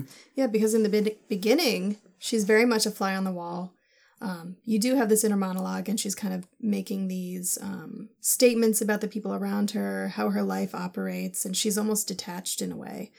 And um, a moment that kind of brought that to light for me was when christian came to pick her up and they get into his car and he goes your dad's kind of a hard ass and she goes isn't he like she just knows that this is the way of life and that's just the way it is she's not apologizing for her father Right. um, she just goes about it. But then we start delving into what she wants. So it goes from her being um, an outsider looking in and making these um, choices that affect other people to her being severely affected and changing. Yeah, she's she's very comfortable at the beginning of the movie. Yeah. And then through learning everything and learning from Paul Rudd and Yeah. seeing what she does to um Tia? Tie. Tai. Tai. Tai, Tai. Uh, which is Brittany uh, breakout The performance late, here. the late God. great Brittany Murphy. Right. I sent you guys a text, and it was the only rule I broke in not talking about the movies before we sit down. Is Brittany Murphy should have been nominated for Best Supporting Actress for this? Yeah. I will bring that to the table and to my grave. Yeah. she is on fire great. It's in this great- movie. Like great all the different beats Yeah. she goes through, like her alone would have been a perfect character to pick for Clueless instead of Alicia Silverstone. Like, Sure. it- she's very manipulated throughout the whole thing, but she's she's so sweet in this movie. I don't want She's to. sweet. Well, and what what I love about her character too is that you know we meet her and Cher and Dionne have decided to take her on as their project, Yeah, and you know in the course of the story. Well, number one, Tai has like a near death experience at the mall, and then that makes her, and then that makes her more popular than Cher. Um, but then, you know, like what's moving about the story is by the end, you know, Tai is who she is. And she changes a little bit. She tries to change a little bit more because Cher is trying to tell her, you know, you have to be this certain way in order to fit in. And if you want to get Elton, whatever.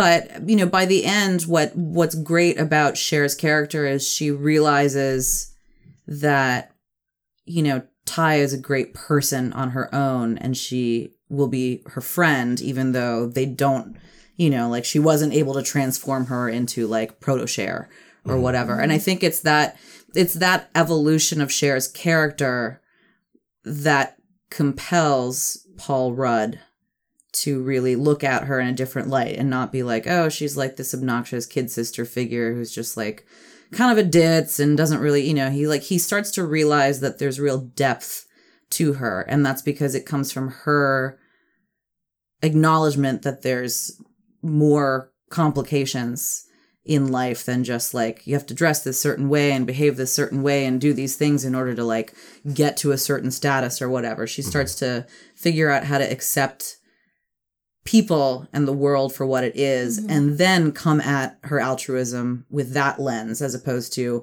I'm going to fix things because I want them to look the way I think they should look. right. Mm-hmm. And It's I want to fix things too. because they're better. Yeah, It, they would be better. For they will be better. Yeah, exactly.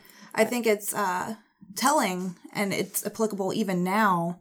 I think that women have been dealing with this culture of I need to look a certain way or play dumb mm. to get a certain place. Even now, we're still de- dealing with the past two years of moving past that outlook for women, and women are being given the chance to be more vocal and strong. And I think this movie, yeah, as you said, with Cher, uh, she was playing the part that she thought would work for her. And yeah, the fact that she made Tai like a mirror image, that's when she realizes, like, what did I do? Did I make a monster?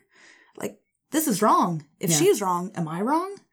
Which was really cool to see back then, but even cooler to see now. Right. I find it interesting that the idea of like women having to like thinking that they word this correctly. Women uh thinking that they need to act dumb to be able to not be intimidating is kind of rooted in the idea that men kind of casually and lazily don't really act too smart because they can kind of get away with it. Sure. Yeah. And it's in that not having to try women who are constantly having to try to do all of these different things to step up to social norms or just to try to have a protected and safe life. They have to try a little bit extra harder. And so that's going to naturally end with like some form of like either cultural intelligence or just like general personality. Like you're just like a quick thinker. Mm-hmm. And they have to dumb themselves down because the world has taught them to be a little bit, um, smarter and craftier. Mm-hmm. And they have to bring themselves down to not intimidate men who mm-hmm. are just kind of casually comfortable in this state of just like well i mean like I'm not saying that all men are stupid. It's just that i think that the casual man is usually just a little bit more laid back than say the casual woman mm-hmm. right would i be mm-hmm. stretching too mm-hmm. far on that No, I think that's. I think there's truth in there. and like that's like you always hear that idea. It's like women have to dumb themselves down to be able to talk to certain men. And I think I like the idea of extrapolating that and going towards like, well, why do they have to? Why do they feel that they need to dumb themselves down? And it's because the air that most men present in just a casual situation is one of just like naivete and just like kind of mm-hmm. casual laziness. Like, oh, it's no big deal. It's like the world was built for me. It's this is fine. I think it's really cool to compare Ever After with Danielle and Cher and Clueless that they both lost their mother at very early mm-hmm. ages. Mm-hmm. Didn't even know them. Yeah. And yeah, like Cher has a picture, a portrait of her in her house, but Danielle even makes a comment like, I wish I knew what she looked like mm. So during that time and place. But it's interesting that Danielle took of all of her father's best attributes and used them to grow as a person. Mm-hmm.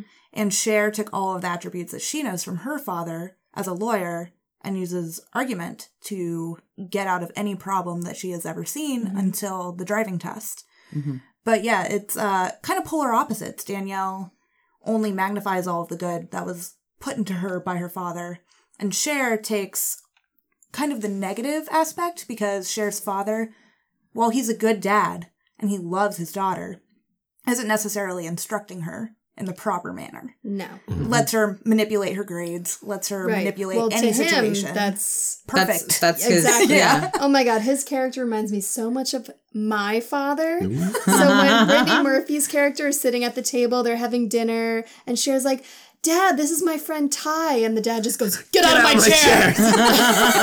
and Cher's just like, Oh, daddy, you need to watch your calories, blah, blah, blah. like my father. But you just grow to accept the angry, grizzly part. And you take what's good and you utilize it, or, you know, Well, like what is he's- seemingly Ha- good. Have He's you guys loving in seen his A Night at the Roxbury? He Yes. loving. Where he's Yes. the dad of Yes. that, and that is just a great idiot, Yeah. moron. the, the, the plant lamp shop.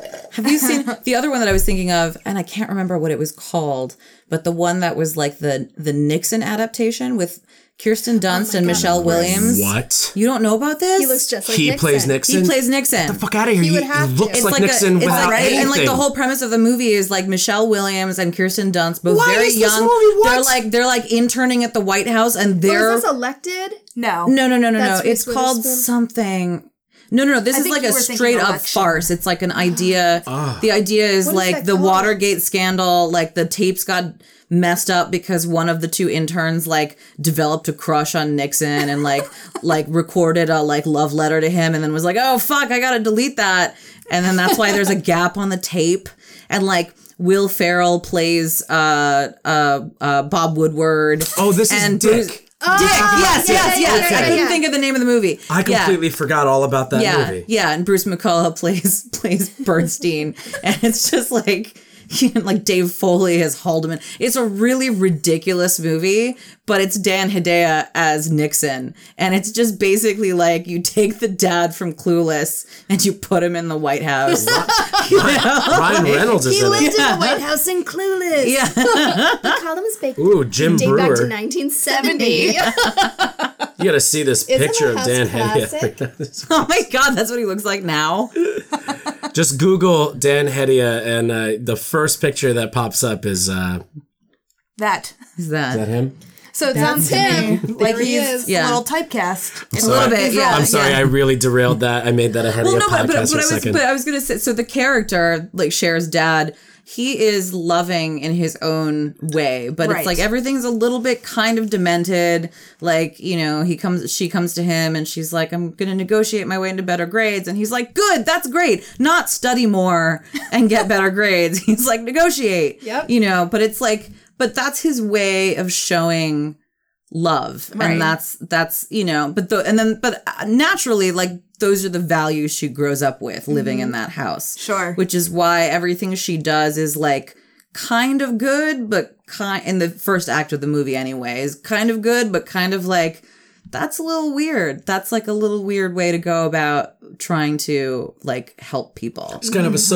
sociopath in that yeah, way, a where it's little like, bit, a she's little like, bit. It's no, very the- mercenary. Yeah, it's this is- very, Yeah, you know, totally I'll my do, idea, so it yeah, must I'll be a do good this. I'll. I'll get the I'll get the two problematic teachers to fall in love, and then they'll both be like happier and less grumpy in class, and then everyone will get better grades as a result, or I'll get better grades as a result. and it works. It works, works. right? And that's they're the happy. thing. That's the thing is like it worked for a while. lunch. It works for her, which is why she she thinks she's you know like yeah. It's why she thinks she's correct, and then it's it backfires with Tai exactly. because yeah. you know it's like it's way more complicated in that scenario. You know, you're taking somebody who's like. You know, and like I forget where time moves from. Like she's very. There's oh, her definitely a accent is class New thing. York. Her yeah, accent it's is very. New York. But it's like, but it's absolutely a class marker. It's like she's from New York, but she's not from like She's like What did she say at She's from the Bronx, Brooklyn, and she's yeah. like, Her first day at the cafeteria, it's like, you guys have soda? Yeah. Yeah. Oh, she goes, Coke. Coke. Oh, yeah, Coke. you guys Yeah. have- Yeah, she goes, You guys got Coke here? And they're like, Yeah, yeah, we have all kinds of soda. And she's like, oh. I mean, I think that's something too that stood out more so in this rewatching was um when she comes in, she Tai's not a virgin. She's done. She's first She's of all looking for yeah. She's She's, a- looking yeah, for she's stoner, green. yeah. She gets excited about Coke. Um, and here comes. Oh, is that a joke on that? Cher. Yes, that's what it was. Oh, did you miss that? Yeah. I thought it was just like she came from a place and they didn't have Coke brand soda. Oh, no. No. She's talking about. No, she's oh, talking about Oh, drugs. this yeah. went way over. Yeah, Yeah, and so yeah, there yeah. are these two girls that are looking at her like, at. Right, and like as we're like, oh, Bridgie. and that's the that's the thing that I think is so like endearing about Cher and Dionne to a degree too is like they're these like they're like the most popular girls in school, but they're also like weirdly wholesome. totally. Hmm. Like weirdly wholesome. Yeah, like what was the it? popular Like, girls were yeah, not like exactly. that. The popular girls were not like that. Or whatever Yeah. it was. I, I think it's because this is like Brittany Murphy. I just have such an affinity for, and I know that this is like one of her youngest, like earliest roles, and I'm it- I just think kind it of was like, like her First. first. I'm yeah. just like, oh, she's so oh, just innocent, and they're going to, you know, they're going to Well, that's the- manipulate her. That's the and interesting thing I- about her I just- character. this went over my head. Is that she's she's an innocent because she's she's an innocent in the context of this, This very regime. this yeah this Beverly Hills Their rich world. private school uh, environment. She's a naive in that context, but in terms of like street smarts and world smarts, she's way ahead of the she's curve. rolling with the homies. She's Yeah, rolling with the homies, and that's and that is that is why the plot to remake her fails because it's like she's not like this. They're they're like, oh, she's clueless, she's a mess, and it's like she's not a mess. She's No. just very very different. Yeah, from, She's not a from different. you. country bumpkin by Yeah, any No, Yeah, means. Cher and. Donna She's are in fact the ones who are. Yeah, clueless. They are. Yeah, exactly. 100%. Exactly.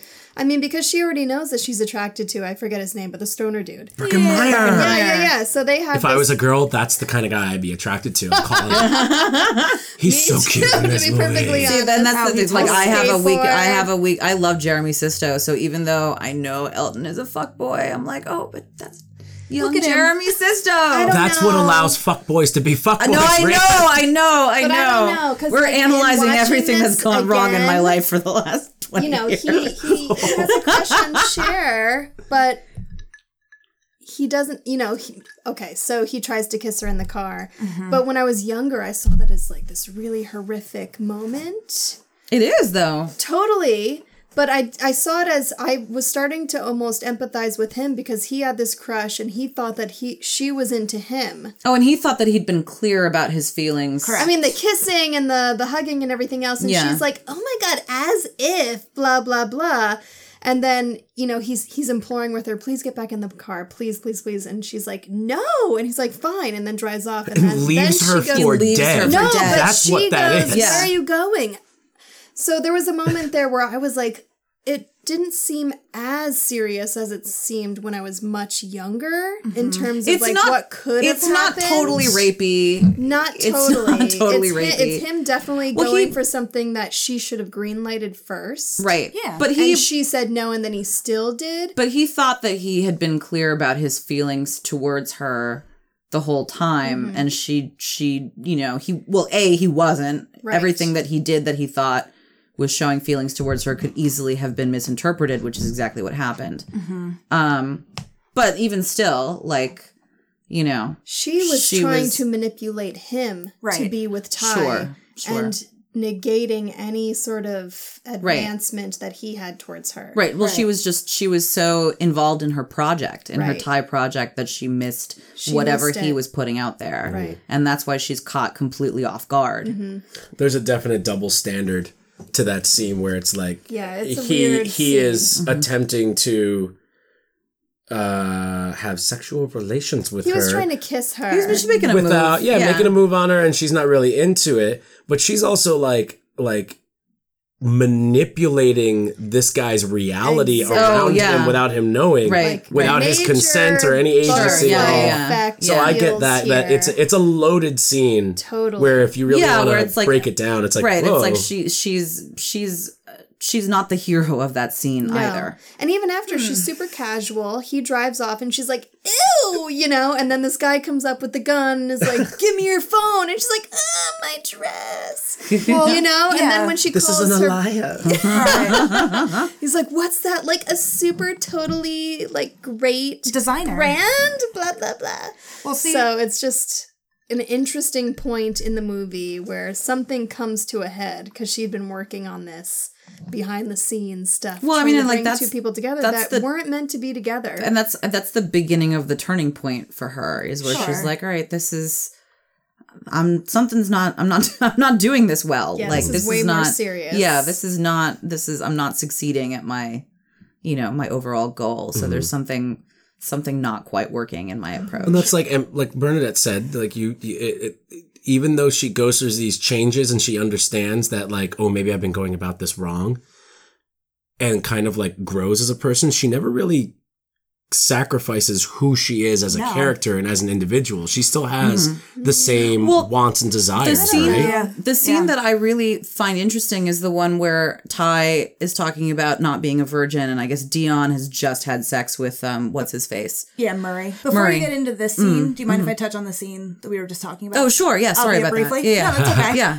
Uh, granted, at the beginning of the film, Cher says dating a high school guy is disgusting and mm. gross, and I will never do mm. it. I don't understand why anyone wastes time on all of these high school dudes. And she was very misguided at the beginning. It's because she didn't see them individually for who they are. Mm-hmm. She was just seeing them all lumped in together. Mm-hmm. And she's always searching for something beyond what she has in front of her. Mm-hmm. Even though that's not a great thing necessarily.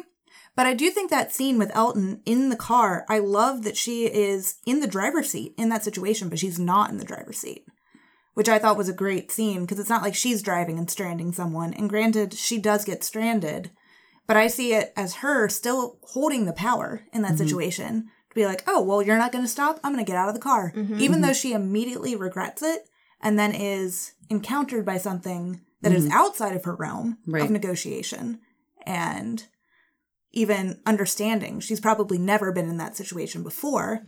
She's always thinking she's so much older than what she is. However, early '90s comically, that situation is dealt with. Sure. Right. Sure. keeping it light, it was Right, very Sure. right. keeping Yeah, it right. light. Right. It's not uh, a serious mugging. It's mugging.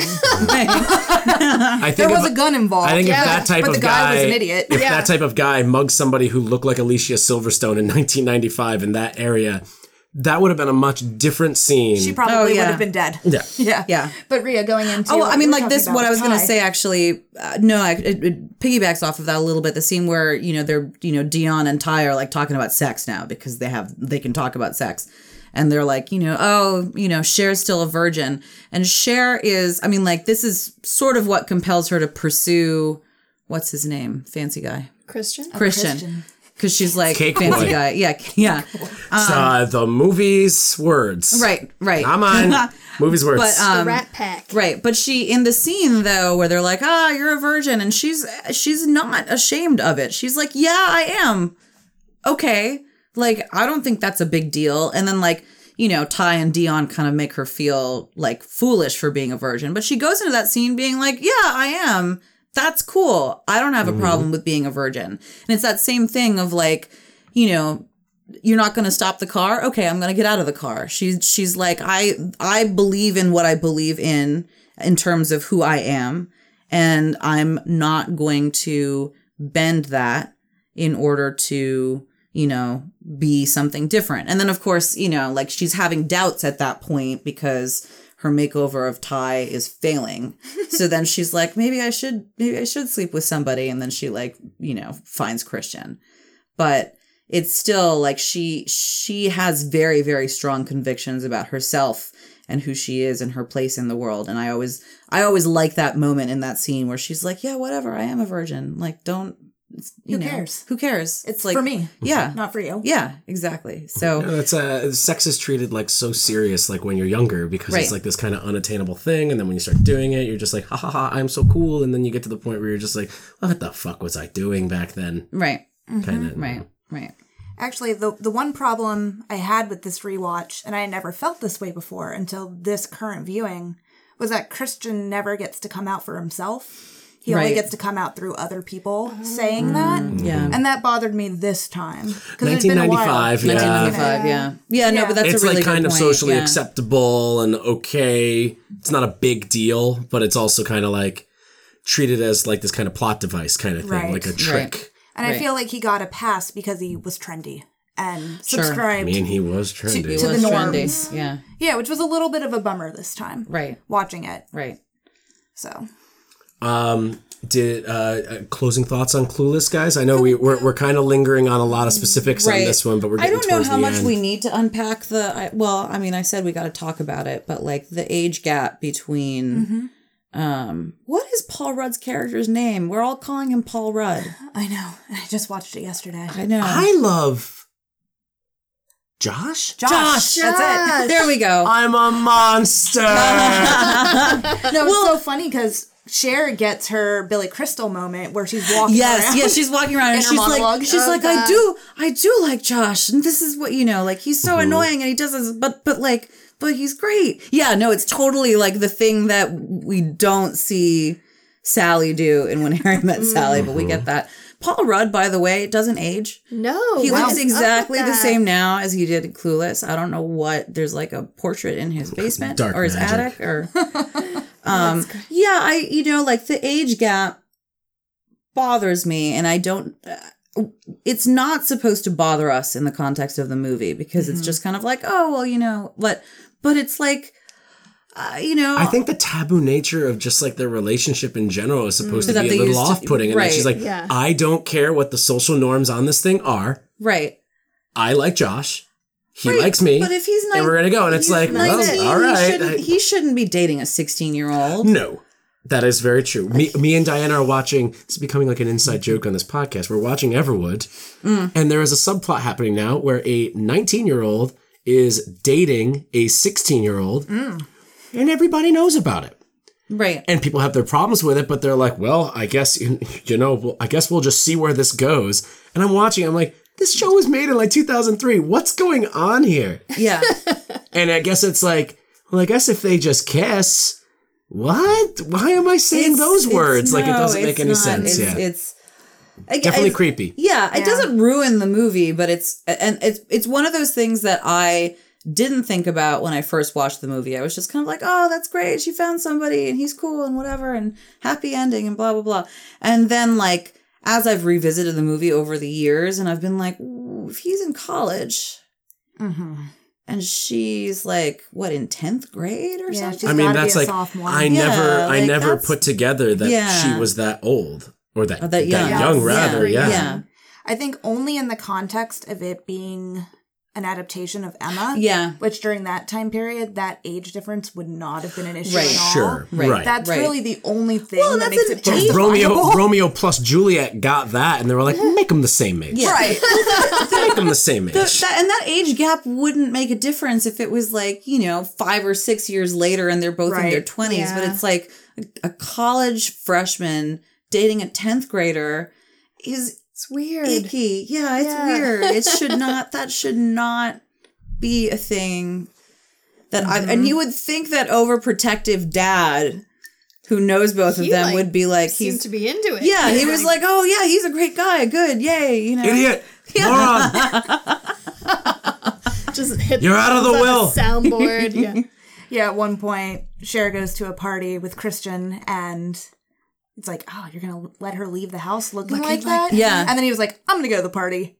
I'll I'll keep an eye out on her. right right Well, the dad has this smirk as Josh is right leaving, he's like, like he's a like knowing right smirk. right where he's exactly he's like hmm, something's brewing there yes. but that's Um, even creepier too. Yes. that guy used to be his stepson Yeah, but like, it's just, he like groomed that boy Well, he even to says be a man. he even says too. He's like, you divorce daughter. wives, not children. Oh, which yeah, is yeah, Kind of yeah. and that's sweet i Yeah. get that that's Yeah. like a nice thing So to this say. is probably the weirdest for him out of everything. yeah Mm. Yeah for sure Um. So, any last res- like thoughts on Cher herself as a character?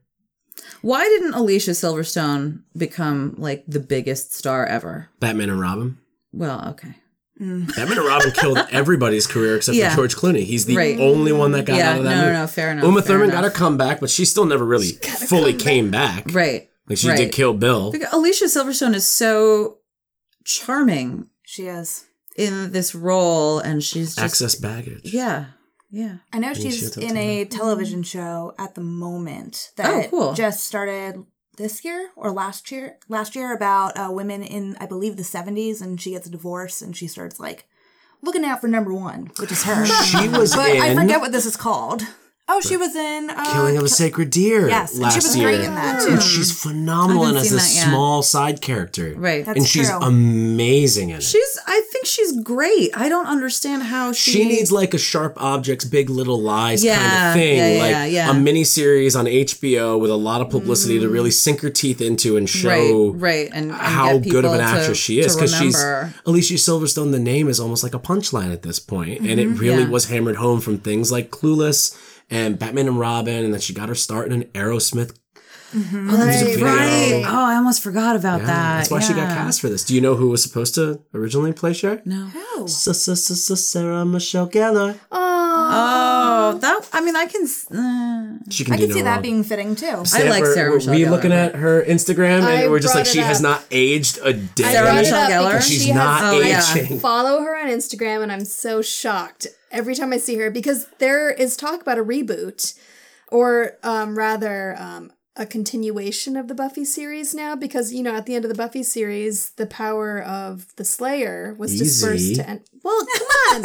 Whatever. Anyway, so there's a continuation where there's apparently like a new Slayer, whatever. And reawakening. it's like Sarah Michelle Gellar looks so young; she could be in the reboot. she should be the I'd Slayer love all a, s- over a- a. Buffy like kind of like reboot but continuation where Sure. she is like Is the, the Giles Watcher. character. Mm. yeah. Boom, boom, boom, boom, boom. Boom. All right. Uh, so, a- a- any uh, because it's your movie, Oh, Bernard. sure. Any final thoughts on Cher?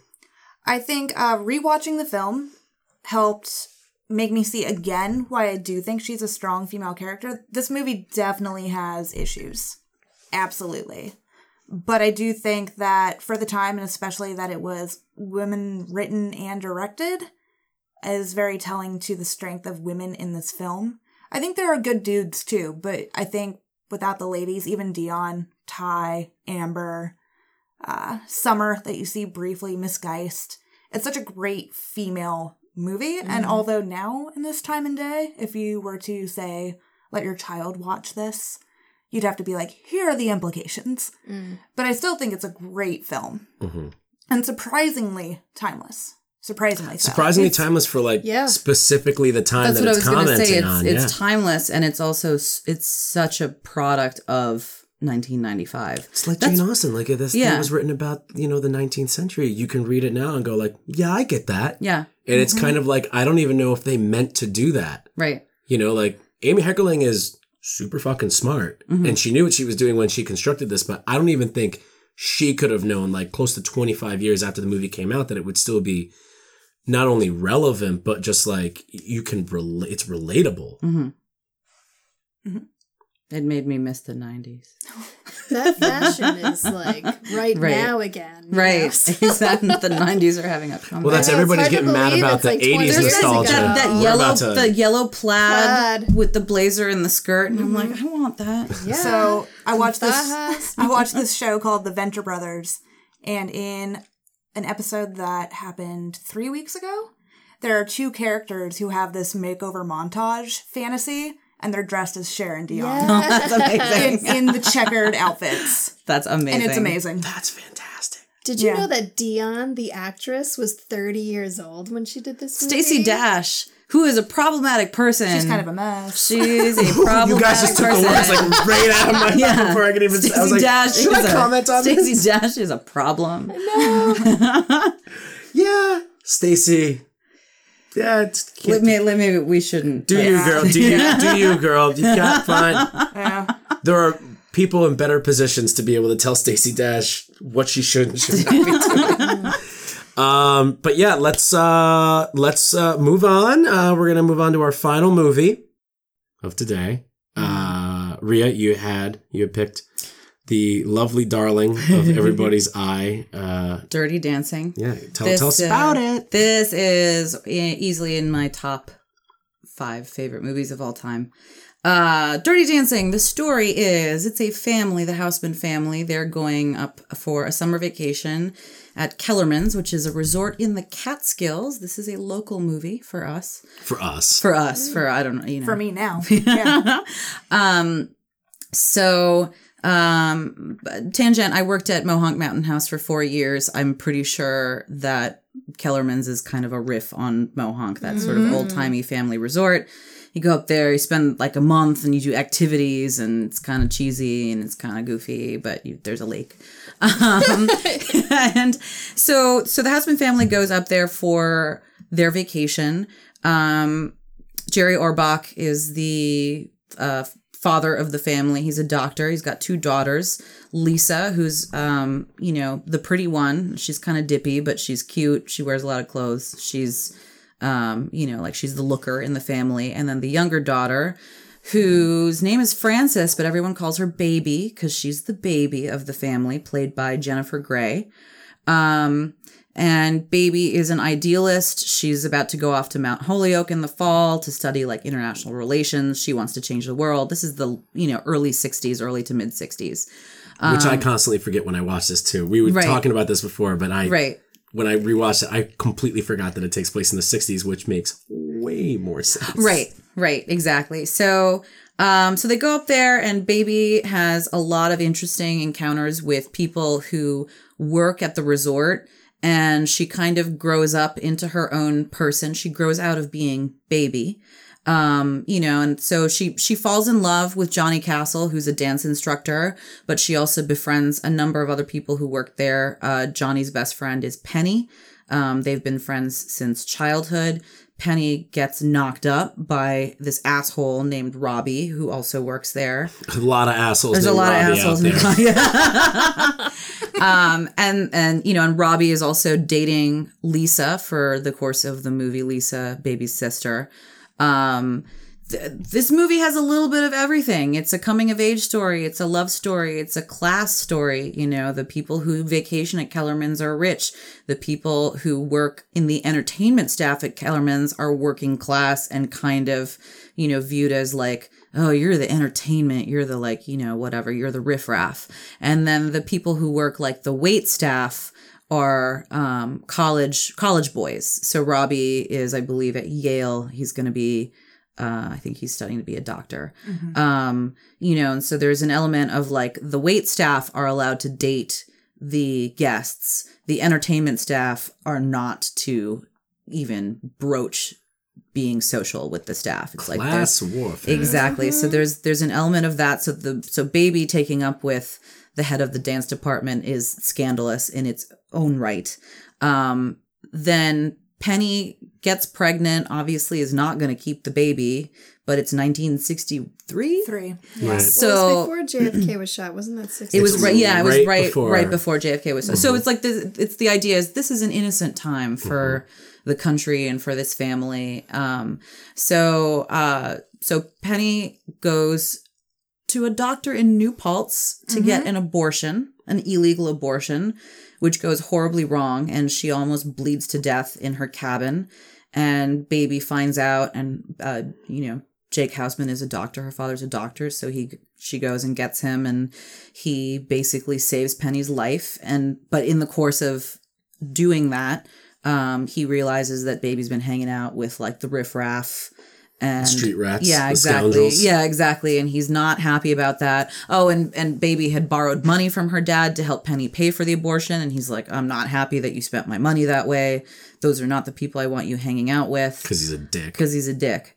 Um, I think he's a well-meaning. I think He's a He's a well-meaning, rigid yeah. He's he's father. rich. Still He's set in his ways, Yeah. you know. Yeah. And and so what ends up happening in the story is is you know, baby in figuring out who she is, she confronts her dad and says, you know, I wanted to help Penny because you taught me that that's what being a good person is. And now you've you know she's like i know i've disappointed you by you know doing stuff that you don't approve of but you've disappointed me too because you are implying to me that these people are not worth caring about.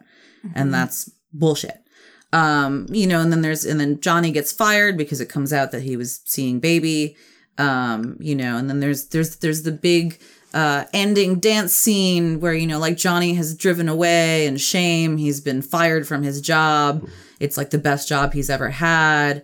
And then he comes back because Han Solo style. Exactly. and then he comes back at the you know, and baby's sad. She's lost the love of her life.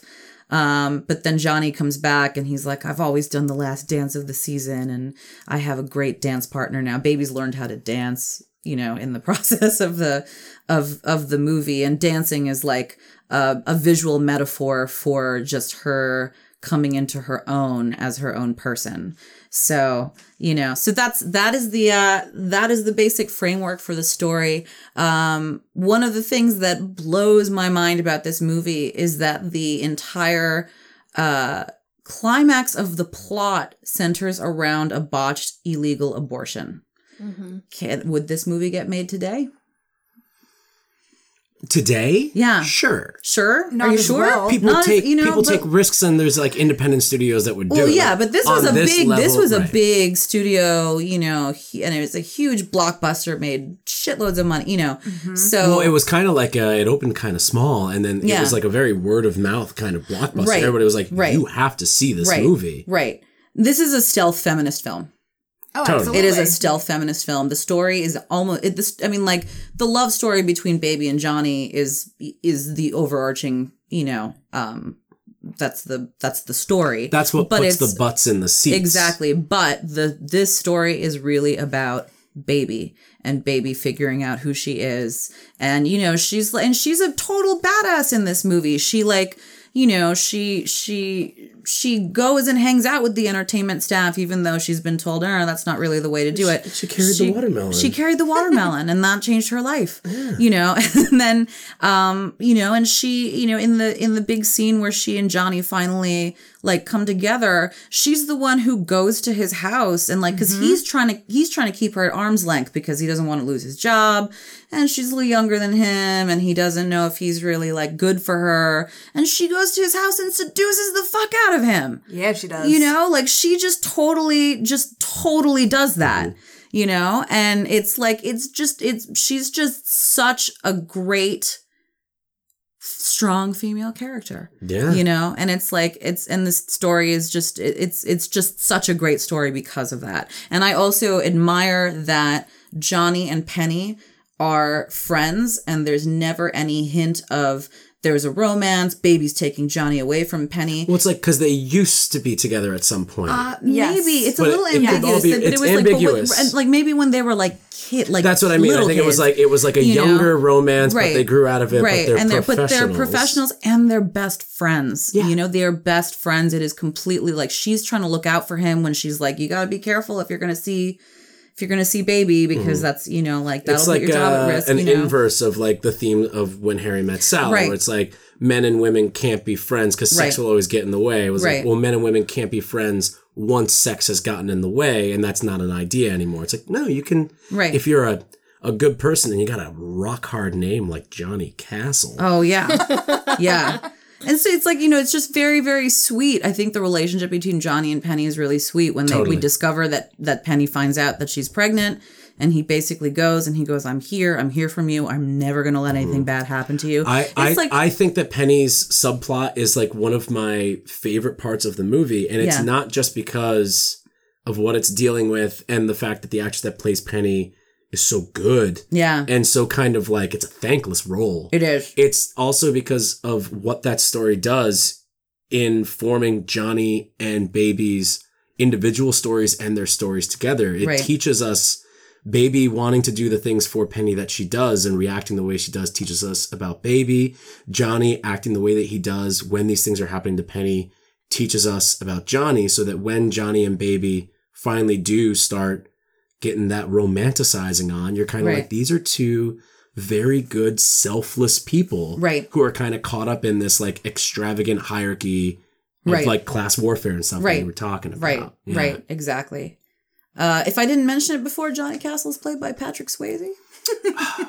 The sways. Perfect Sways. posture. Yeah, Perfect. perfect. He is the just. carriage. Oh, yeah. I don't- That nice. I don't know who I'm He's more got a nice attracted to. No, that's a fair point. it's like I am a I'm a very straight heterosexual male with like ima- an imagination.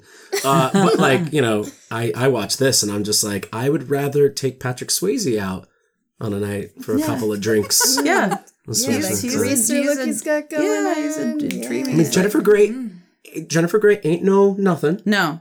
Well, I'll, I'll say one of the other things that I really admire about this movie is Jennifer Grey, obviously very cute, not conventionally attractive. She's she's cute. She's kind of funny looking.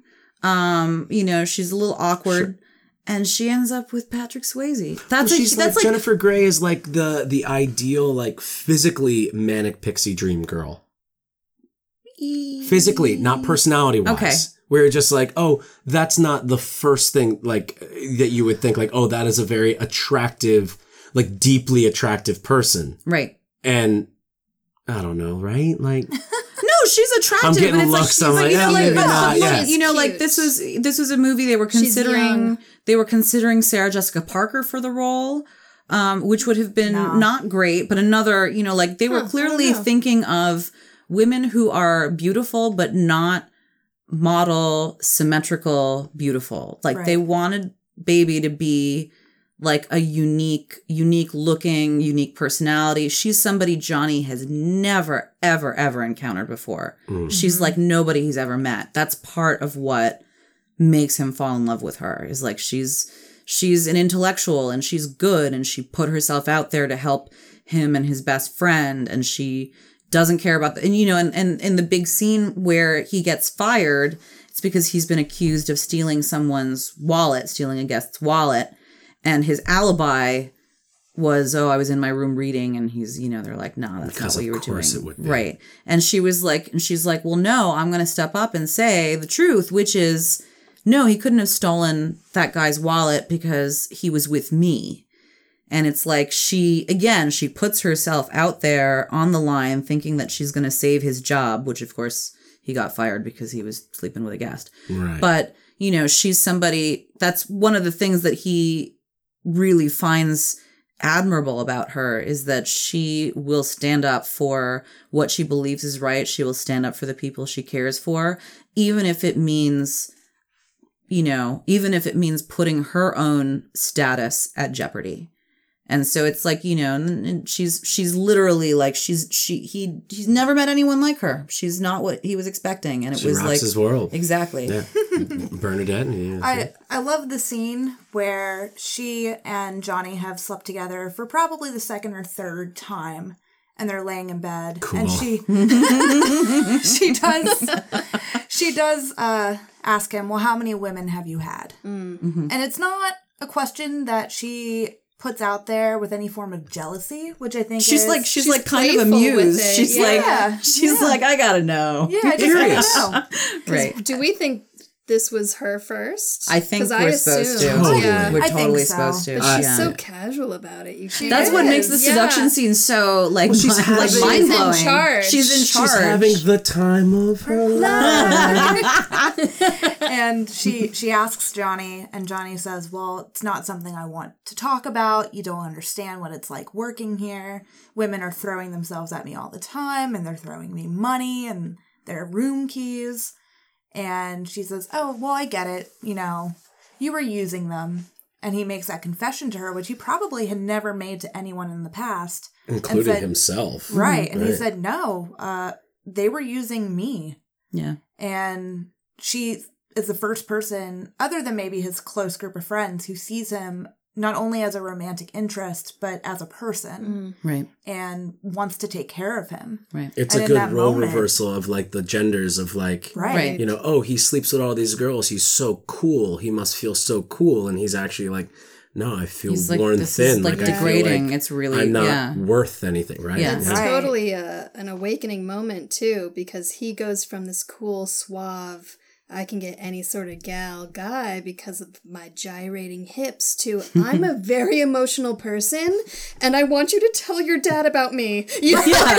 yeah. Exactly. I stay home at night and I read. That's my alibi. right. Right. I want your dad to put his arm around me like he did with Robbie. Which, uh, to, to, again, to make sure that I can get this one little piece of trivia in there, and this is a very quick one. The dad is from Law and Order, Yeah. Jerry Yep. Orbach. Oh, yeah. yeah. but fuck that. He's the voice of Lumiere Oh, of in Beauty yes. and the Beast, Oh. Which I did not He's a know. talking candlestick. Yep. He's yeah. a talking candlestick. He's not just in Beauty and the Beast. All like the three or four like weird musical sequels that they've made. He's he's there. He's Lumiere. He's back on. Like, oh, oh, my of course. God. You Yeah. book the date. I'm Yeah. in the booth. Yeah. He's, you know, like Perfect huge French accent. phenomenal Broadway sounds nothing actor. like him. he was in like he was in 42nd Street, like the original 42nd Street on Broadway. Mm-hmm. He's like got a huge I mean that's the thing, he's got a huge stage pedigree. Jennifer Grey, obviously her father's Joel Grey, another like big huge stage actor. Like there's some really big big names a- attached to this, you know, and I think it it's over the years gotten the reputation as like, oh, the fluffy chick flick and Patrick Swayze movie- doesn't wear his this shirt. movie has like, a chick it's so flick. much so- going it's on. So it's there's a lot. This is probably it's the most dark. feminist movie of these of these, yeah, Oh, of these for four, sure. which like Yeah. Clueless has a lot of like feminism and empowerment going on. right. It's feminist light. But compared this to goddamn Dancing. Yeah. movie, like you said, Brie, at the beginning, Yeah. this is just like it is a covert, you know, Yeah. like black and green makeup on the face, Right. crawling in. Like, oh, Like- you thought this was a movie about dancing? Right, Yeah. right, exactly. No. And impossible waistlines? No, it's about a girl who is about to go into the Peace Corps. Right, Her sister, you know, prim and proper, ribbon always in her hair, and this girl's her hair is like kind of always a Big curly mess, yeah, and, You know, it's someone you wouldn't necessarily think as like the major lead in this romantic movie, but Mm-hmm. the romance is si- it's a, as an aside almost to this very serious conversation we're having. And you had brought up Ria about could this be done now? Mm-hmm. the the gravity, the climate in the 80s in regards to abortion was still kind of a good like point. eh. Yeah. And this is only 20 years after the fact that the movie is supposed to be based in, Mm-hmm. right? So in the 80s it's like holy shit, this is still really heavy stuff. We still don't necessarily want to talk about it. It's Mm-hmm. kind of still taboo, but today Well, it was 1963. This was like uh, Roe versus Wade. Uh, uh, am I, I forget when that case I forget took when place. that case took place. right? But it's- like, this is like this is pre that. This is Right, I mean, right, right, that's no, no, why that's what I mean. That's It's- why Penny had to go and like find like this shady A doctor. quote-unquote Right, that's what I mean. I doctor. yeah, think a, this is a real another MD. very- Yeah, like um with a rusty knife and a folding table. right. Yeah. Yeah, Yeah. like Johnny's cousin, what's his name? which is Billy. so horrifying. That Yeah, scene, like, exactly. how all the actors act so naturalistically in that. Like the Yeah. friend just being just like had a folding table and a rusty knife, man. Right. I could like, hear her screaming. like I Patrick tried to get Swayze. in. He's like, I Patrick could Swayze hear screaming like from outside. I tried to get in and I couldn't. And yeah. like, yeah. Patrick Swayze in this movie, like his delivery of these lines is like John Travolta deserves an Academy Award for his performance in Grease Mm-hmm. for what Patrick Swayze does with some of these lines in this. I'm saying that Patrick Swayze is not very good at this accent that he's doing in this. Oh, that kind of But weird, it's like it's very cheesy, like- over the top '60s. Just yeah. like everybody's always, you know, look down on me in the streets. Is he supposed had to be like? to- Is he supposed to be like some weird like? Is that supposed greaser to be Queens kind of thing? or Yeah, something? I think he's I don't supposed to be what like, it's a like a street weird- kid. Yeah, it's like miscellaneous. who like apparently miscellaneous- goes to the gym five hours Right, a day. exactly. Like, but it's like miscellaneous outer borough. Like I couldn't place. I can't place where Johnny is supposed to be he's from the streets. That's it. The poor ass Street rat, Right, riffraff, right. scoundrel. Right. Someone found me and taught me to dance. One of my favorite things in the movie too is story. like if there's any ambiguity that we're supposed to hate Robbie, it's the scene when he's talking with Baby about how some people count and some people don't, and he gives her a copy of the Fountainhead. yes. Oh yeah, And he's a because. And he's like, read it, it'll you." change your life. And you're like, ah, this fucking guy. I know fucking this yeah. guy. Robbies are notoriously bad people. But no, I love this movie. I think uh, that last scene where Baby is seeing Johnny off Mm-hmm. in his vehicle, just both of them holding it together so maturely in that sequence of, Right. They're like, all right, I guess this is it. I guess this is it. And knowing that, like, this is their one true love. And then to have that recaptured later on is wonderful, of course. It's like when Luke and Han But- say goodbye to each other. Yeah. It's the exact same thing. and then he shows up. Yeah. But the fact that this movie is all about giving females agency in their body is Yeah. so wonderful. Yeah. As you said earlier, using dancing as the visual metaphor, using Penny's body and Baby's body and Mm-hmm. showing the power women have. Right. and can have. Right. And yeah, it's kind of funny. When I first saw this movie, I was younger and I was like, oh, dirty dancing. Of course, everyone dances that way now. But then to realize, you know, back in 1963, women were not told that they can do that type of thing with their body. Mhm. Right. Mm-hmm. There's a whole subplot in the movie where it's like Patrick Swayze loves dancing and it's his way of, of expressing himself and his Right. individuality and his freedom. Sure. And he's like, oh, yeah, I thought maybe we could do like, I got this little Cajun, Cajun Yeah, thing that yeah, I he's, thought like, I'd trying do. to do some, like, and um, uh, uh, Neil. Dick, Dick Wob McGee, whatever his name is. Neil. his- Neil? Dick Neil, Wob he's, McGee. like, well, yeah. Neil, just- he's just the, like, he's the now." grandson of the guy do who owns the resort. Yeah, and he's like, he's like, he's like, whoa, you're getting, you're like way in over your head there, boy. And it's like, what the fuck is the matter with Yeah, you? that guy's You've a got like weasel. a dance, like, like a fucking artist dancer who wants to do something innovative, and he's Oh, it's like, just that it's uh, you know. overprivileged class warfare, entitlement shit like that. Right. Shit's still going on right now in Well, no, no, no, 2018. Imagine sure. what it was like in 1963. No, for sure, My for sure. daddy owns the golf Well, course. that's Right. literally. I For mean, he had a little segment with Baby when he was trying to impress, you know, Dick Wad McGee. He was trying to impress Baby by saying, "Yeah, last week I took a lady from uh, the lifeguard because uh, I have two hotels or whatever." he Yeah, said, oh you yeah, know? exactly. It's like, yeah, who's like, what is what does he have that I don't have? I have two hotels. Yeah, yeah, And yeah. It's like, like Doesn't he? Cool, po- no, doesn't cool, he bro. posit that she's the one that said it?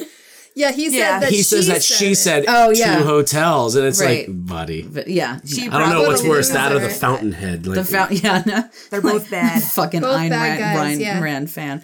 Um, yeah, it's it's yeah. There's just there's a lot.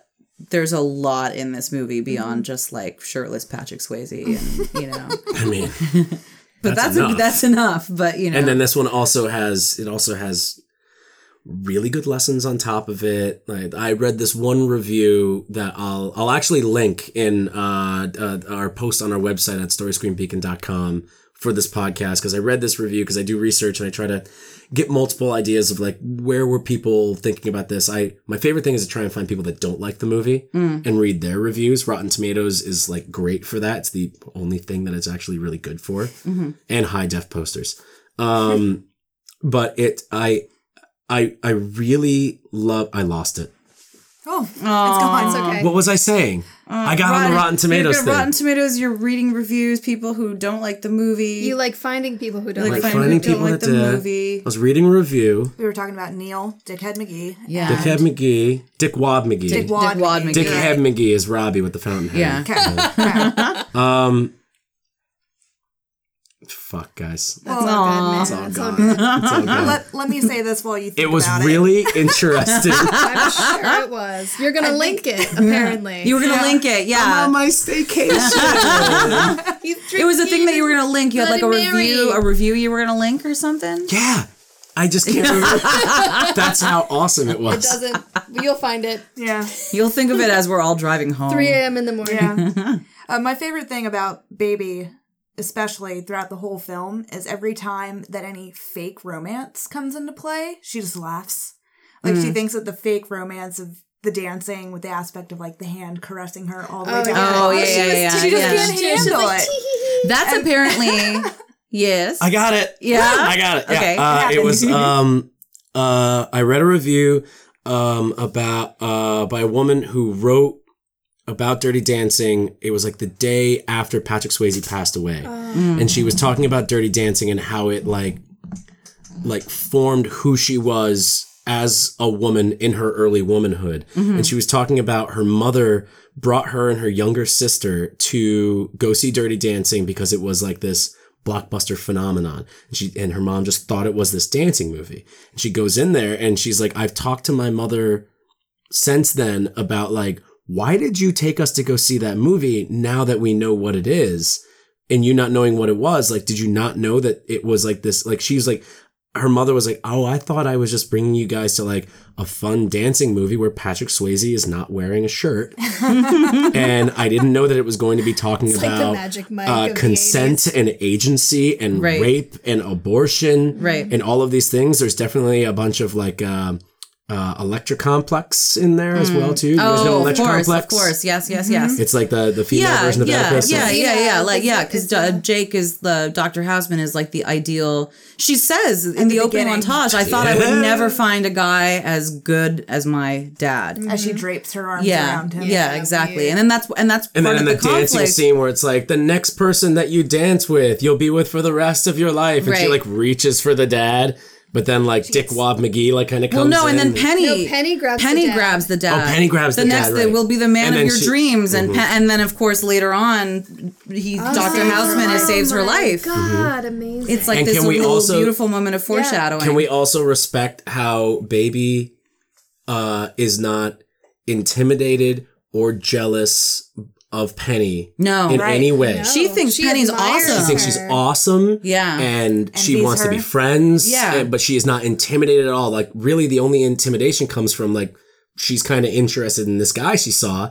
And now she's like, oh, I guess he's with her. Well, she must be cool if Yeah. that guy is with her. Right. And then she starts to figure it out. And, like, there's never any, there's none of that, like, women competing with women kind of thing. Right, There's none of right, that. exactly. Penny is just like, I don't like you because you're rich. Yeah. Right. And yeah. you don't know who I am. and I you am. don't know who I am, and you your do. and your name is Baby. Like really, like Yeah. that's that. She's like they call you Baby. Like Mm-hmm. you have no idea what my life is like. Yeah. Mm-hmm. And then you know she she Baby surprises them all by being like super helpful, and I'll help pay for your abortion. She and carried I'll, the watermelon. Oh, yeah, right, and that I- too. Well, you're that too, but like, and you know, like, I'll step in and sub for you for this like really important show, this really important gig that Johnny and Penny had that they couldn't. They had to do it, otherwise they would lose the opportunity to get it in the future.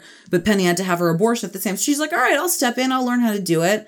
And then she and Penny become friends in that process. And Penny's like, "You know, you're really like you're helping us out of a really shitty situation in multiple ways." and you didn't have to. and you didn't have to and that's like you know That's I think uh, not to put Diana out on the spot, but Diana, uh, the love of my life. Uh, I don't. Uh, she came down to the TV because the TV is downstairs. she came down to the TV. Um, when I was watching Dirty Dancing, and she watched a little bit with me, and she was like, "You know, actually, I don't think I've ever seen this whole movie. I think I've seen parts of it, but now that I'm watching it, she's like, "What's going on right now?" And I was like, "Penny, Penny has to get an abortion. That's the movie. yeah That's what the movie's about." yeah And she was like, That is "Oh, I don't I don't think that I've seen all this." And I explained to her like the very soap opera sounding melodramatic Mm-hmm. circumstances that these characters are finding themselves in and she's like, "Whoa, I didn't know that that's what this movie was about." right So, and that's like Dirty Dancing is like this iconic movie that even if you haven't fully seen it or retained exactly what happened if you saw it when you were younger, you still think that you know what it was about. Right. And that's because you remember the dancing, mm-hmm. Yeah. Patrick Swayze's abs, The lift. Patrick Swayze's The lift, triceps, the Patrick lift. Swayze's biceps, Patrick Swayze's shoulders, right Patrick Swayze's face, Perfect neck. Jennifer Grey's perfect nose. yeah Not to go there. Not to go there. Pre-surgery. You don't have to. Pre-surgery. Just saying. I didn't want to be the one to drop it, but well she i mean like she's she'd be the first one to agree with us that that, Yeah. that was the biggest mistake, of her life the first one, Oof. I think, uh, she never. the entire American culture of the '80s is the first one to say, "No." well Yeah. she She didn't do much she after didn't that, do much right? she Yeah. she because she got the nose job and then she stopped getting cast in things I mean, she pretty much recognized took. They were I like, think nobody recognized her. I don't know. Like that's a really touchy subject that you know. Well, but- but I was more kind of joking towards. No, but she like she's said this in interviews. Like she got a nose job, and then people didn't recognize her, so she would go and read for things, and they'd be like, "What?" You know? Yeah, I is. up this picture yeah. She doesn't look like herself. of of what she looks like today. Yeah, After she's and cute, It's like, but it doesn't she look looks like cute, her. but it's like that That's does not look but like that's Jennifer, not Jennifer Grey. Grey. This is her IMDb picture. This Yeah. isn't like I dug yeah. for this. Yeah, but I'm, but I'm, And I'm she's like, still like amazing, and you can see it in the eyes because Yeah. she really does have like those very cute, warming eyes, Right. which Yeah. is what lends Right. to the sexuality of Yeah, her I role mean, in the this whole movie. movie- She Yeah. kind of looks like This- Lily Tomlin. the longing look she would give him as he's like tossling her body around. She's just staring at him with such trust and and love. When you, know, guys it's watch this eyes. movie Mm-hmm. as women, who do you place your POV on? Jennifer Grey. Jennifer Grey, because she's the main character She's the of main the movie. character. I do that as Yeah. well. Yeah. And I'd imagine like some some men would maybe put themselves on like the Patrick Swayze. I'm like, oh yeah, Mm-hmm. I can't dance like that, and I don't have those amazing triceps, shoulder blades, biceps. We've been there. Abs. Uh, Cleft abs. The abs are the just abs like, are like The hair. perfect. Yeah. It's The like a nice trim point three percent body fat. It's like trim. It's not An completely perfect. overhang on the upper lip. yeah, uh-huh. little like little this kind of little little pucker yeah, pouty. the whole time. yeah. That's another thing that I just want to touch on really quickly. Uh-huh. no, no, no. This is very Touch on? important because you know I'm sure you've all heard about the fact that he did not like Jennifer Grey. They, They did, did not, not like get along, each other. no. so no. when there were those kissing scenes, they were just little pecks. Mm-hmm. You know, not mm-hmm. full on. I am in love with you, kissing, just like, mm, mm, mm, and I just. I just kept thinking yeah. about that the whole time. Every time I saw them kiss, like they Which I think, you know that's I think that- really works because then you get that big kiss at the end, Right. And it's all been kind of like repressed. Yeah, and it, now where- it's like they can do it open. Right. like- Everything has been metaphor through dancing and like shadow. Oh, it's red, So so, what they're doing scene- is criminal. Like, yeah. Right. So that scene that Bernadette mentioned earlier, where she's like, they're doing the, the fake romance of the dance act and she's giggling, mm-hmm. that fun behind the scenes trivia wasn't scripted. Um, Jennifer Grey was just very ticklish. And so they kept doing take after take of this thing, and she would just bust out laughing because he was like, she was ticklish and it was tickling her. And there's like, you can see in that montage, Patrick Swayze, like Johnny is getting annoyed because Yeah. she keeps Yeah. giggling.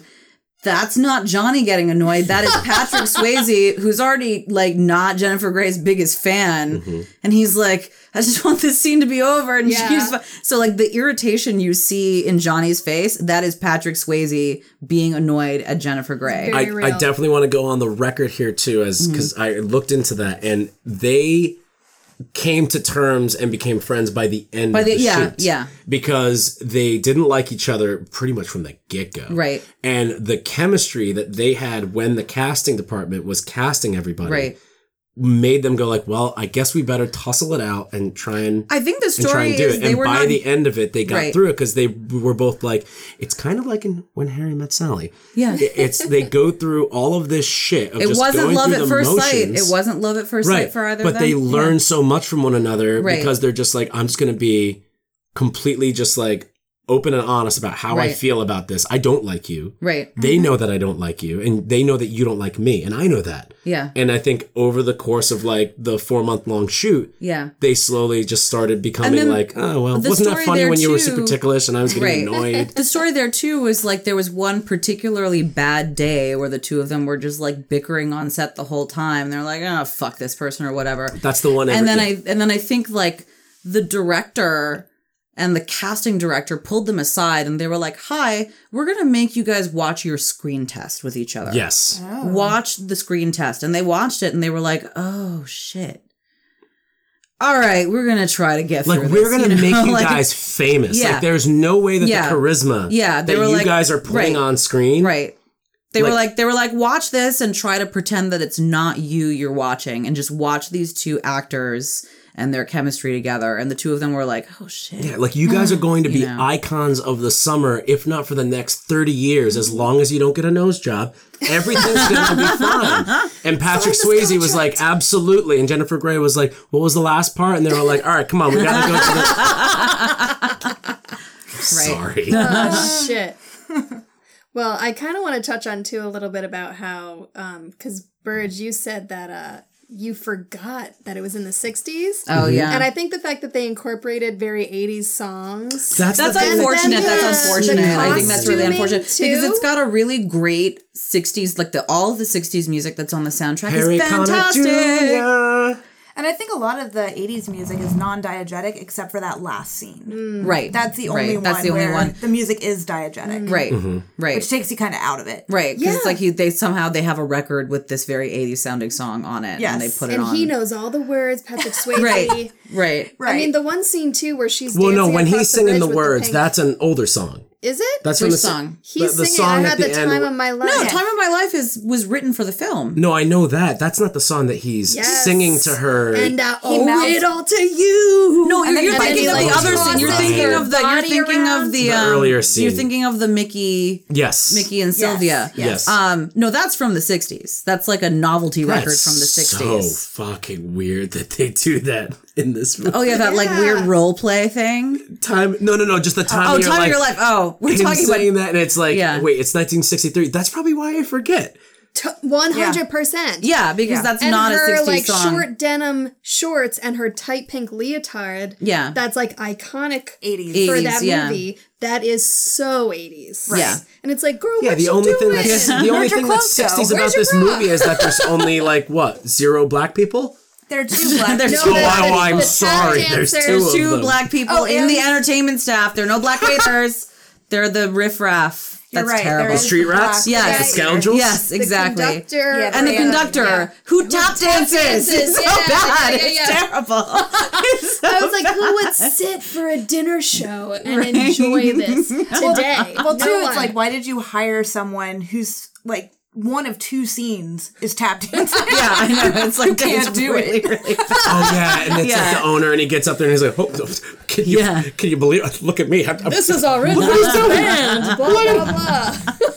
It's terrible. No, but the thing is, like, aside from the like completely anachronistic 80s music on the soundtrack, if you like pretend that doesn't exist, except for a time of your life, which I maintain is one of the best songs, best movie themes ever. Oh, I've yeah. had a time of my life. Oh, but yeah. like this all of the 60s songs on that soundtrack are great. They are. Do you love me? The whole scene at the party when she shows up with the watermelon and Yes. there's there that's like an amazing song. It's an amazing soundtrack. Yeah, That's one of the best scenes in Yeah. cinema history. Yeah. I don't care. Yeah. Oh, yeah. Yeah. Her yeah. walking up there and like the way the guy opens, Opens 'cause the he's door. carrying, he's carrying, He's carrying two, two. of them, and he almost drops the second one like five times, and Yeah. you're like, I can't believe that actor was able to Yeah. Get that, and then you get in there and it's just like this like red and pink, Pink and, and just they're gyrating. They're and gyrating. It's so everybody is just- debaucherous. Everyone's and, having sex with their There's clothes no on. Yeah. tomorrow. Like Yeah. you get, I love it. yeah. It's amazing. Yeah. Yeah. Yeah. And also, we got uh, "She's Like the Wind," Patrick Swayze's very own. "She's Like the Wind." That's the worst song on the thing. oh, I really enjoy that song. yeah, it's. I mean, like, I mean, like, a forever. Bria, Patrick I'm right there with you. You're into I'm not it? gonna. No. I'm, I'm completely there with you. I get. Yeah. it. What about I Hungry get it. Eyes? Hungry Eyes is Hungry great Eyes. too. I don't mind Hungry Eyes, even though that's very. It's it's over the montage of of baby learning the the, a great song. the dance. Yeah, Yeah. yeah. It's so weird. It's a great song. I have terrible taste in music. That's okay. Or or do I have the best taste yeah, in or music? yeah. Am I because just, am you I can just like rarely big- show me a song that I won't go, that's really cool. Yeah. I was talking to Very somebody about discerning about movies, not so much about music. very discerning about me. But even with movies, like in movie clicks, I'm I'm frowned upon. They're like, "Oh, you're you're, too, you're too nice to movies." I'm like, "I fucking like them. nice I like movies. things like uh, I- I'm like kind of a depressed person, and I get a real optimistic vibe out of like escaping through a movie, regardless if it's Toy Story or fucking Deliverance. Like, leave me alone. I've been listening to Ariana Grande's new album. Sweetener. I like her. Yeah, it's a fucking. I really like her. I really like her too. We were talking We were about talking about that. Yeah, yeah, yeah. But her new album, Sweetener, is so fucking good.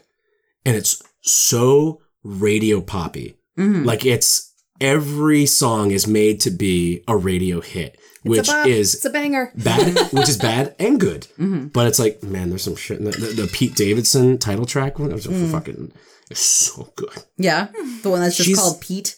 It's called Pete Davidson. It's called Pete Davidson. me she did the whole Oh my thing. god. That's It's pretty great. delightful. I don't want to. I don't want to get off on too much of a tangent with it, but like I, especially when I watch movies from the '80s, like all that music is stuff that I just the "Do You Love Me" holds a So special good. place in my heart because my parents So had these CDs, these compilation CDs called Toga Rock and Toga Rock Two. And it was Toga Rock, and it was like a bunch of kids. It's supposed to be parties? kids Yeah, like in toga parties because of Animal House and stuff like that. Ah, and it was all these Totally like toga parties. Right. me and like some and all that stuff. Yeah. Yeah. And I I just have like a close personal relationship with these songs that are on that compilation. Like uh Sure. Beatles um White Album, Mm-hmm. my parents would always play at house parties because it was like the wacky one, Rocky Raccoon, Ob-La-Di Ob-La-Da. Whenever I hear those, That's the Beatles album. I hate them. I can't I cannot judge the White Album on like character and talent alone. Well, no, because It's it has a sympathetic. No, I, I totally get but that. But it's like I a totally type of get that. nostalgia that's like it's cutting. It's not Yeah. that like oh I liked ET and I I grew up in the 80s and the 90s so I like watching people ride around on bikes and talk about movies before the internet existed and it makes me feel good and nostalgic of a time. Right. This is like it hits my pleasure nodule. Oh yeah, no, I know exactly what Nodule? you mean. Nodule, your pleasure, your your hippocampus or Yeah, whatever, whatever. it is. Yeah. My pleasure Your pleasure, hippocampus. the thing in your oh, brain that's about pleasure. means. No, What's this is nodule? like this is how I you know Module? Did I mean module? module. No, you didn't mean that. Er. No, I didn't. This either. is like people look. I'm a musician. People give me shit for liking U2, but I like U2. Exactly what you're describing is why I like U2. It's like I learned, you know, like I first heard them. It was a time and place. I was a certain age. It was high school. There was heavy stuff going on. Yeah, no, I I get it. I get where I you're feel coming about from. Coldplay. You know, nobody likes newer Coldplay stuff, but I like the old. I like parachutes. Sure. I like Hmm. it. and yellow and Yeah. Yeah. yeah. Yeah, I like one song from both Clocks. those bands. I like Yellow from Coldplay, and I like uh, With or Without You. For a great song. top five songs ever made. Yeah. I don't even like U2. Not that they're bad. No, I just no, never no, no. got It's into okay. them, but I Yeah. can still admit that With or Without You is one of the top five songs song. ever made. Amazing song. Why are we talking about U2 right now? I don't know. Uh, It's because I'm in the room. I'm sorry. Dirty dancing. yeah. Because I'm on staycation. bitch. Can I my- can I say that uh baby what I really really like about her is that she comes forward and says, "I know what my strength is, and my strength is my wealth and my ability to help in this situation. I understand that that is how I come across." And that that is kind of my crutch in this moment, but I'm trying to gain strength through other things. Please let me Right. and please let me move past what you see I've been given. And I think that's great. She Mm-hmm. Yeah. says, "Yeah, I know. I, it was really hard running to daddy." And Patrick Swayze said, like "No, Yeah. it, it was really hard for you to run to your dad, and I appreciate you." Yeah, she said, because- "Yeah, and so much more." Compromising the relationship with the father, which was such a strong relationship, Right. was a serious, um, Serious. giving. Yeah. You know? Right. Yeah. For both of them. For both of Yeah. them. Like when they both realize, like, you're not You're not the who I person thought I you thought were. you were, Yeah. kind Yeah. of thing. Yeah. Yeah. Right. right. There's a really great, and I'm not like a big fan fiction person, but somebody sent me this a while ago. Somebody wrote fan fiction of like what happens to Baby and Johnny after the movie. And it's really, really like weirdly beautiful. I'll send it to you guys. Maybe we can Okay. tag it in the thing. It's like weird. It's like it's it's short vignettes of like what happens to the two of them, and it's like you know, baby who's now Francis and will never be baby ever again. Ah. You know, and she goes to law school and Nobody whatever, puts and Francis like- in the corner, doesn't it? no, exactly, exactly. Um, Which yeah, she's I don't. in a I mean, like, corner. She was in the corner of the room. kind of. no, was she's sitting against in- the wall. Well, she was also cast. Well, you as- can't She's say in the corner of the nobody. table, Nobody okay? puts baby in against the wall Against the behind eave. the I table. get it. metaphor. I get it. Yeah. No, I'll send I'll send you this. I'm not a fan fiction person, but I read this and I was like, I'm getting a little teary. This is really beautifully Really? done. Yeah, Yeah. it's I'll read really, that. really That's beautifully good. it done. spoke to you. Yeah. Yeah. Yeah. I won't read Catcher in the Rye, but I'll read the fuck out of that. It's way better than Catcher in the Rye. um, all right, let's let's uh wrap it up here real quick. What else do we have to say about Dirty Baby Dancing. slash Francis and Dirty Dancing? Stamper, you got anything? Well, what I appreciate about her and perhaps the dichotomy of her romantic endeavors versus her sisters was how not detached per se and not necessarily not necessarily aloof, but she had this maturity that her older sister did not. So she had already been there done that in terms of the V card and you know actually finding out what true love could potentially be whereas her sister is thinking you know in the middle of the night tonight might be the night with robbie Right. and you know we have these glimpses into what that relationship had been throughout the movie um baby and uh johnny or you know are out by the water or whatever And out come uh, the sister and Robbie, and the sister's pulling up her shawl, and she's like, I really wish you hadn't done that. And Right. Robbie's just so blase and saying, Oh, you know, yada, yada, yada. Like, this is just me being a man, and you're Right. not giving it to me. Because later on, too, Robbie says to Baby, Oh, I guess I chose the wrong sister. Right. So Yeah. the sister remains so unbelievably, I won't even say naive, ignorant to the reality Right. of what this guy wants from her. She's thinking of this.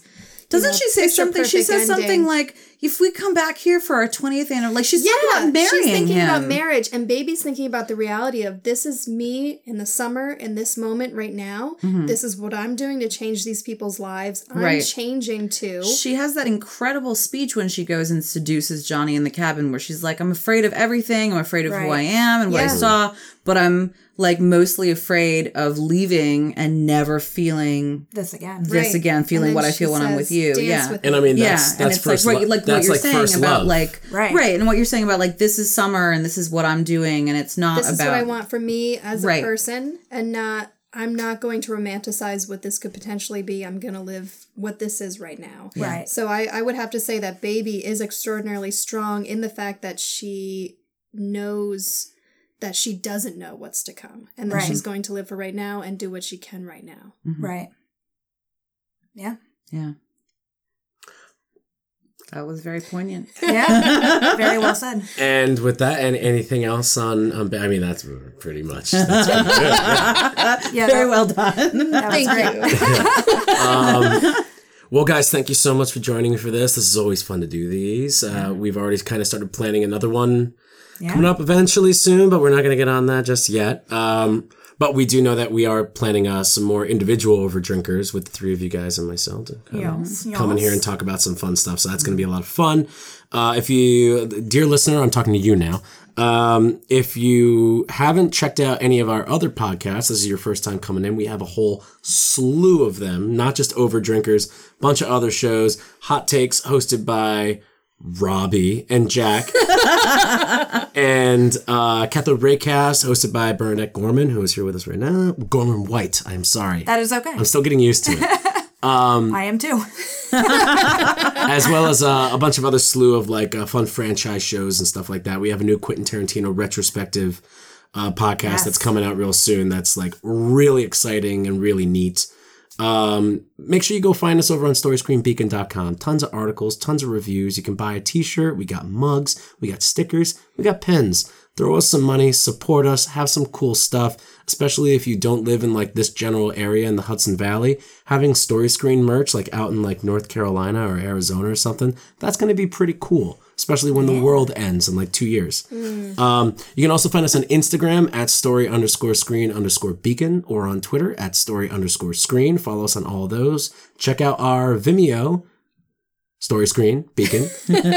Got a lot of really fun trailers and stuff over there. And if you do live in the area, this episode will be coming out in the midst of October, where we are currently doing our Beacon Horror Show Part 4. We're showing uh, 11 horror movies all for free at various locations all throughout Beacon. Uh, you can get all of that information at our site, again, storyscreenbeacon.com. Come join us check out like a really cool horror movie. They're all great movies, not just good movies, great movies. And we're really interested in talking to people about movies in general. You can always come on the podcast, something like that. Who knows? And uh anyway, I'm I'm gonna probably drink another Bloody Mary after this. uh guy uh Bernadette, Ria, Stamper, thank you so much for joining me. Thank you. And dealing with me getting way drunker than I'm on staycation. You live here. I don't have to go anywhere. we all have to God. drive home after this. We'll chill. All right. Uh, thank you guys so much, and uh, peace. Bye. Bye.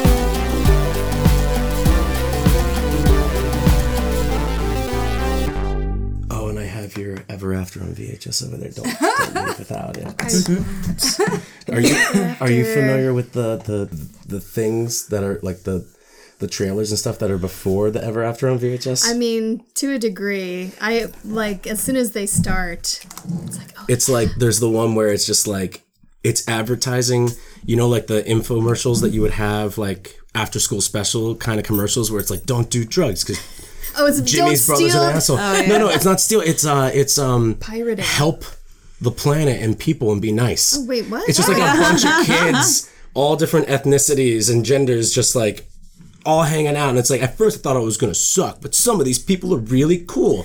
That guy's really funny, and the guy's like, "Who me?" and it's uh, it's like it's for like uh are you are you into it.org or something? And that's like that's but you, they never explain really specifically what it is. They're just like are you into it?